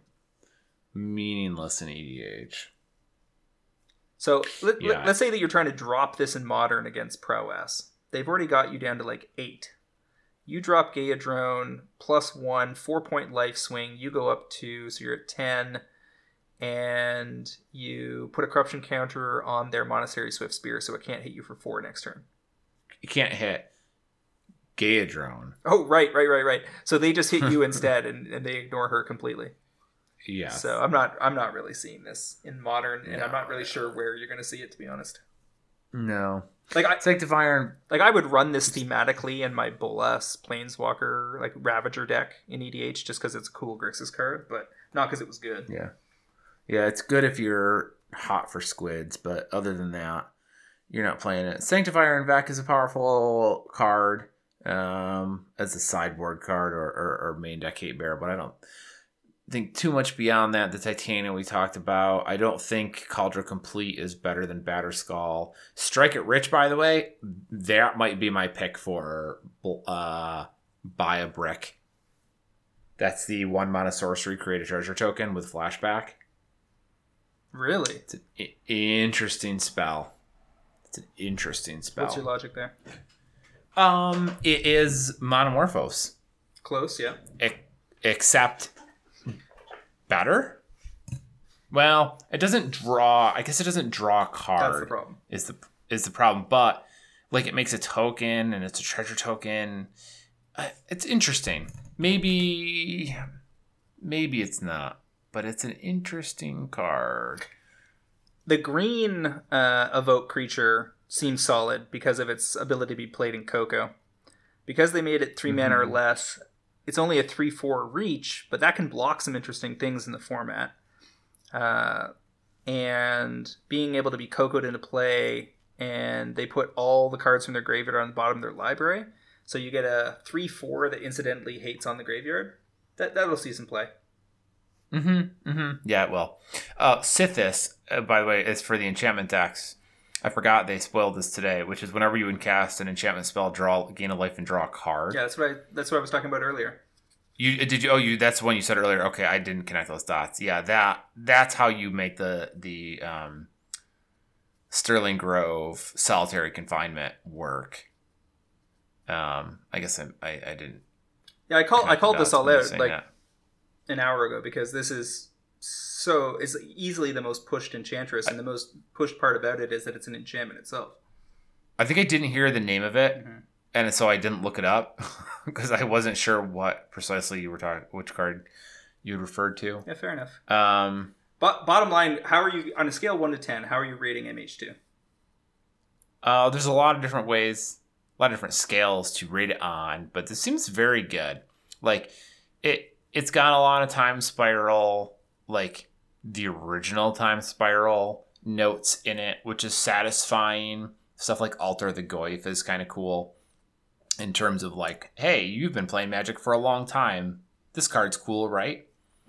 Power level seems potent both for competitive Magic and um, EDH.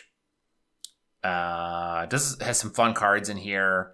It's a shame that the special border cards are so bad in this set. Like the sketch frames are so bad. I wish they were better. Um, like you know, mystical archives were so good. So I don't know. Maybe Well- I mean, it's probably an eight, an Well, eight, yeah. maybe even a nine. Well, yeah, but Mystical Archives they also hit on the edged, like on on a big thing. Like in fact, the the thing that they clearly thought was going to be the coolest in both Strixhaven mix in Strixhaven CBs and MH2 CBs is cl- clearly not. The foil etched cards are actually very handsome in person from the Mystical Archives, but are have a bad reputation for being underwhelming and kind of pointless because in a sleeve you can hardly tell the difference. And we have Discord members who are constantly complaining that they will order a Mystical Archive foil and some or a non-foil and somebody will send them the etched foil instead. So I mean that's just a I- total nightmare for the industry. And then I just mean and then for the sketch, and then for MH2, they have a bunch of dedicated slots in the CBs for sketch cards. S- Yeah. So people are gonna have like tons of those sitting around and be like, "Eh, cool." Yeah, I just mean that like the mystical archives as a frame in Strixhaven made it cooler, right? Like everyone liked the frames. are you talking about the Japanese ones or the global art? Either. Okay. It doesn't really matter. Like like think about some sets have had special border cards. Right? Like Zendikar had the original expeditions, Kaladesh had inventions, Amonkhet had invocations. This one has sketch cards. Well, The sketch cards are very bad compared to a lot of the other sets in the Well, special frames they came with. let's with. put it this way: it's a real, it's a good thing that the only that they provided old border foils alongside the sketch Yes. because if they had hung their hat just on sketch, we would have had problems. Yes. Yes. It, the, the, yes. The the fact that there's old borders makes this better too. I'm just saying, like, if you had replaced the sketch cards, if sketch cards were in Strixhaven and Mystical Archives were in this, the set would be even better. It'd be like, wow, all of this is cool. Plus, we get this great showcase frame, as opposed to all of this is great as long as I don't open those stupid sketch cards. Um, so I think I think it's a very good set. Uh, definitely one of the best they've made in, in a long time. What about you? I'm on the same page. You feel I, I think it's a that it hits a lot of interesting notes. I think interesting is probably the keyword tagline for the set. They they didn't go to make just pure power here. They did a bunch of inside jokes that where they dare you to break cards that they have theoretically fixed. Like a lot of the most powerful things going on here are stuff we we have already we already have access to but now they're saying if you can figure out how to make this work you can get it for less you can yog will but you got to figure it out you can thought Right. seize for free but you got to figure it out. Um, and so some of that will end up getting broken. Like what do you do you i haven't spotted something that i think is like instant ban like Hogaak yet but i have like five or six cards where i'm like this could certainly be bannable in the right situation. Like the yog will Well, the, the yog will at minimum seems bannable. Yeah, Yogwill, um, Grief are two front runners. I mean, the thing is, nobody looked at nobody looked at Hogaak and thought it was bannable, right? No. Like you probably most people would look at it and think the po- at best you looked at it and thought the power level was pretty high. Um, people said that there were there weren't going to be enough cards in the graveyard to cast it Yeah, yeah. So you know, even even the people who just listening to Ah. the cast who had no one to listen to them but their friends probably didn't rate Hogaak quite that high. So- So, it's hard to pick out the cards here that are that good. So sorry, I do have one final card that we have to touch on, given the Hogaak reference. Murktide Regent was revealed today. Five, Oh, yeah, five and two yeah. blue for a three-three delve flying. When it enters the battlefield, it has a plus one plus one counter for each instant and sorcery card that it delved. And whenever an instant or sorcery card leaves your graveyard, put a plus one plus one counter on Murktide Regent. So if you delve anything afterwards, it gets bigger. So this is let's say that you had four or five instants of sorcery. Say you had four instant sorceries. This is a three mana uh seven seven that gets bigger when you say lava dart out of your graveyard later. Yeah, I, I I think the last clause is probably mostly irrelevant. And four cards, delving four instants and sorceries is dreaming big. Uh, so I think that I think a more reasonable approach is to imagine it's going to be a five five or maybe a six six, but a two mana five five flyer or a two mana six six flyer are both potent cards and well, I would generally say that a two mana five five is pr- probably not good enough. A two mana flying five five might be the difference. Tomb Delver is not tremendously different than this. Tombstalker. Tomb Stalker. It costs eight, Yeah. right? And and is reduced by any card out of your graveyard. Uh, correct. It's just a, it's just a five five five flyer with delve that cost eight. So at best, it was a two mana five five flyer. Yep. So this is just a little bit better than that. I the most obvious home for it would be like Legacy Delver as a replacement for Ethereal Forager. Uh, yeah, possibly. And I mean, any of those decks that are playing Delve creatures are going to take a look at it. I mean, Tombstalker's not busted, but it has definitely seen its fair share of play. So Murktide Regent might be good enough. I mean, in a Delver deck, yeah, in, in regard, really in any format, a Delver deck might be interested in it. And it's certainly worth keeping an eye. a couple choices now. It's certainly worth keeping an eye on in the blue red decks in modern because it's a mythic. So if it's a mythic four of, then that's a thing. Yeah. If if it's a mythic one of in that deck, that then I and that's the only deck it shows up in, then I care a lot less. Truth be told, I think that if you're going to see it as a mythic four of, you're doing that in Pioneer, not Modern. But then again, I don't know if Pioneer has a spell support, so it's hard to say. Does Pioneer still have Treasure Cruise and Dig Through Time unbanned? Uh, le- Treasure Cruise legal in Pioneer.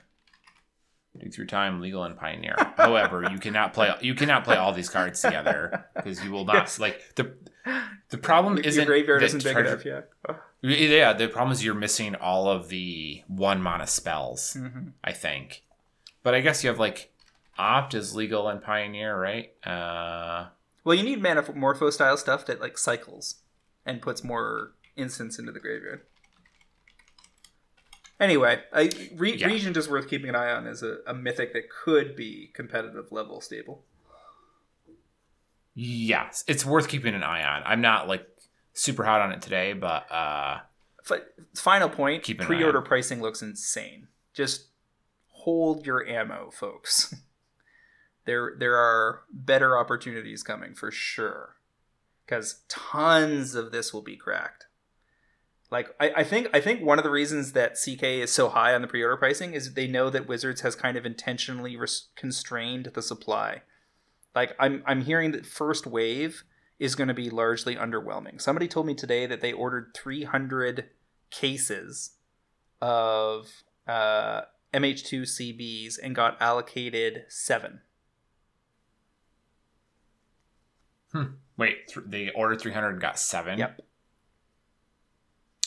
That's quite a period of time. I'm not surprised. I'm not surprised they can't get 300 cases, but let's say even Yeah, put it in the lot. context of saying I want to get 30 cases and getting seven. You're in that kind of territory similar to how Pokemon has been over the last couple of years, where basically nobody but the very biggest people that have the the deepest relationships with the distributors can get their hands on anything.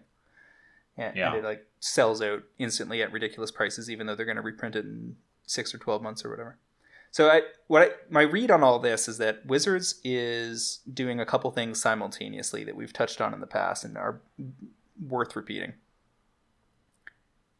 They remove some percentage of the product that would be available in Wave 1 to the LGSs. They hold that back to be sold through Amazon at a higher margin that they largely get to eat from. And in doing so, they drive the price up of the sealed product because there's just not enough of it sitting around in the market. And then later this summer, around D and D or beyond, beyond that, like heading into the fall, you're going to see boxes lying around very, very close to cost as they finally filter into the market. But if the set is a runaway home run and people keep buying it, then the question becomes you know, is Amazon going to have the cheapest possible pricing ever three months from now and it's going to sit like that for a whole year?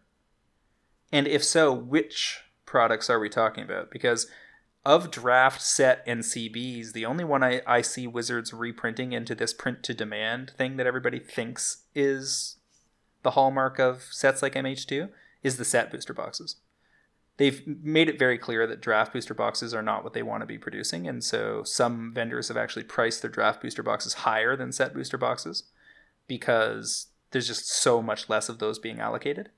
And the cbs so far as we know have never been reprinted for any product. So and i've heard that they printed like 10% less of these cbs than they would normally do for a standard set as opposed to the 15% more that we heard about for zendikar rising and that makes sense because they're trying to get 400 for them, not 200. So if you're going to nearly double the price, you're going to print less of something because normal price theory dictates that the elasticity of the market is not so stretchy that they're going to buy the same amount when the price doubles.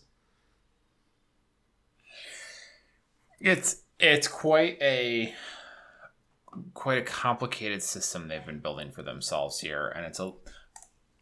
I, I think these are reasonable insights into what they're attempting to do. Yeah. So worth everybody keeping their eye on, but again, pre-order prices for singles look pretty bonkers to me. Yeah, I mean that uh, just kind of goes without saying at this point. All right, where can people find you online, Travis?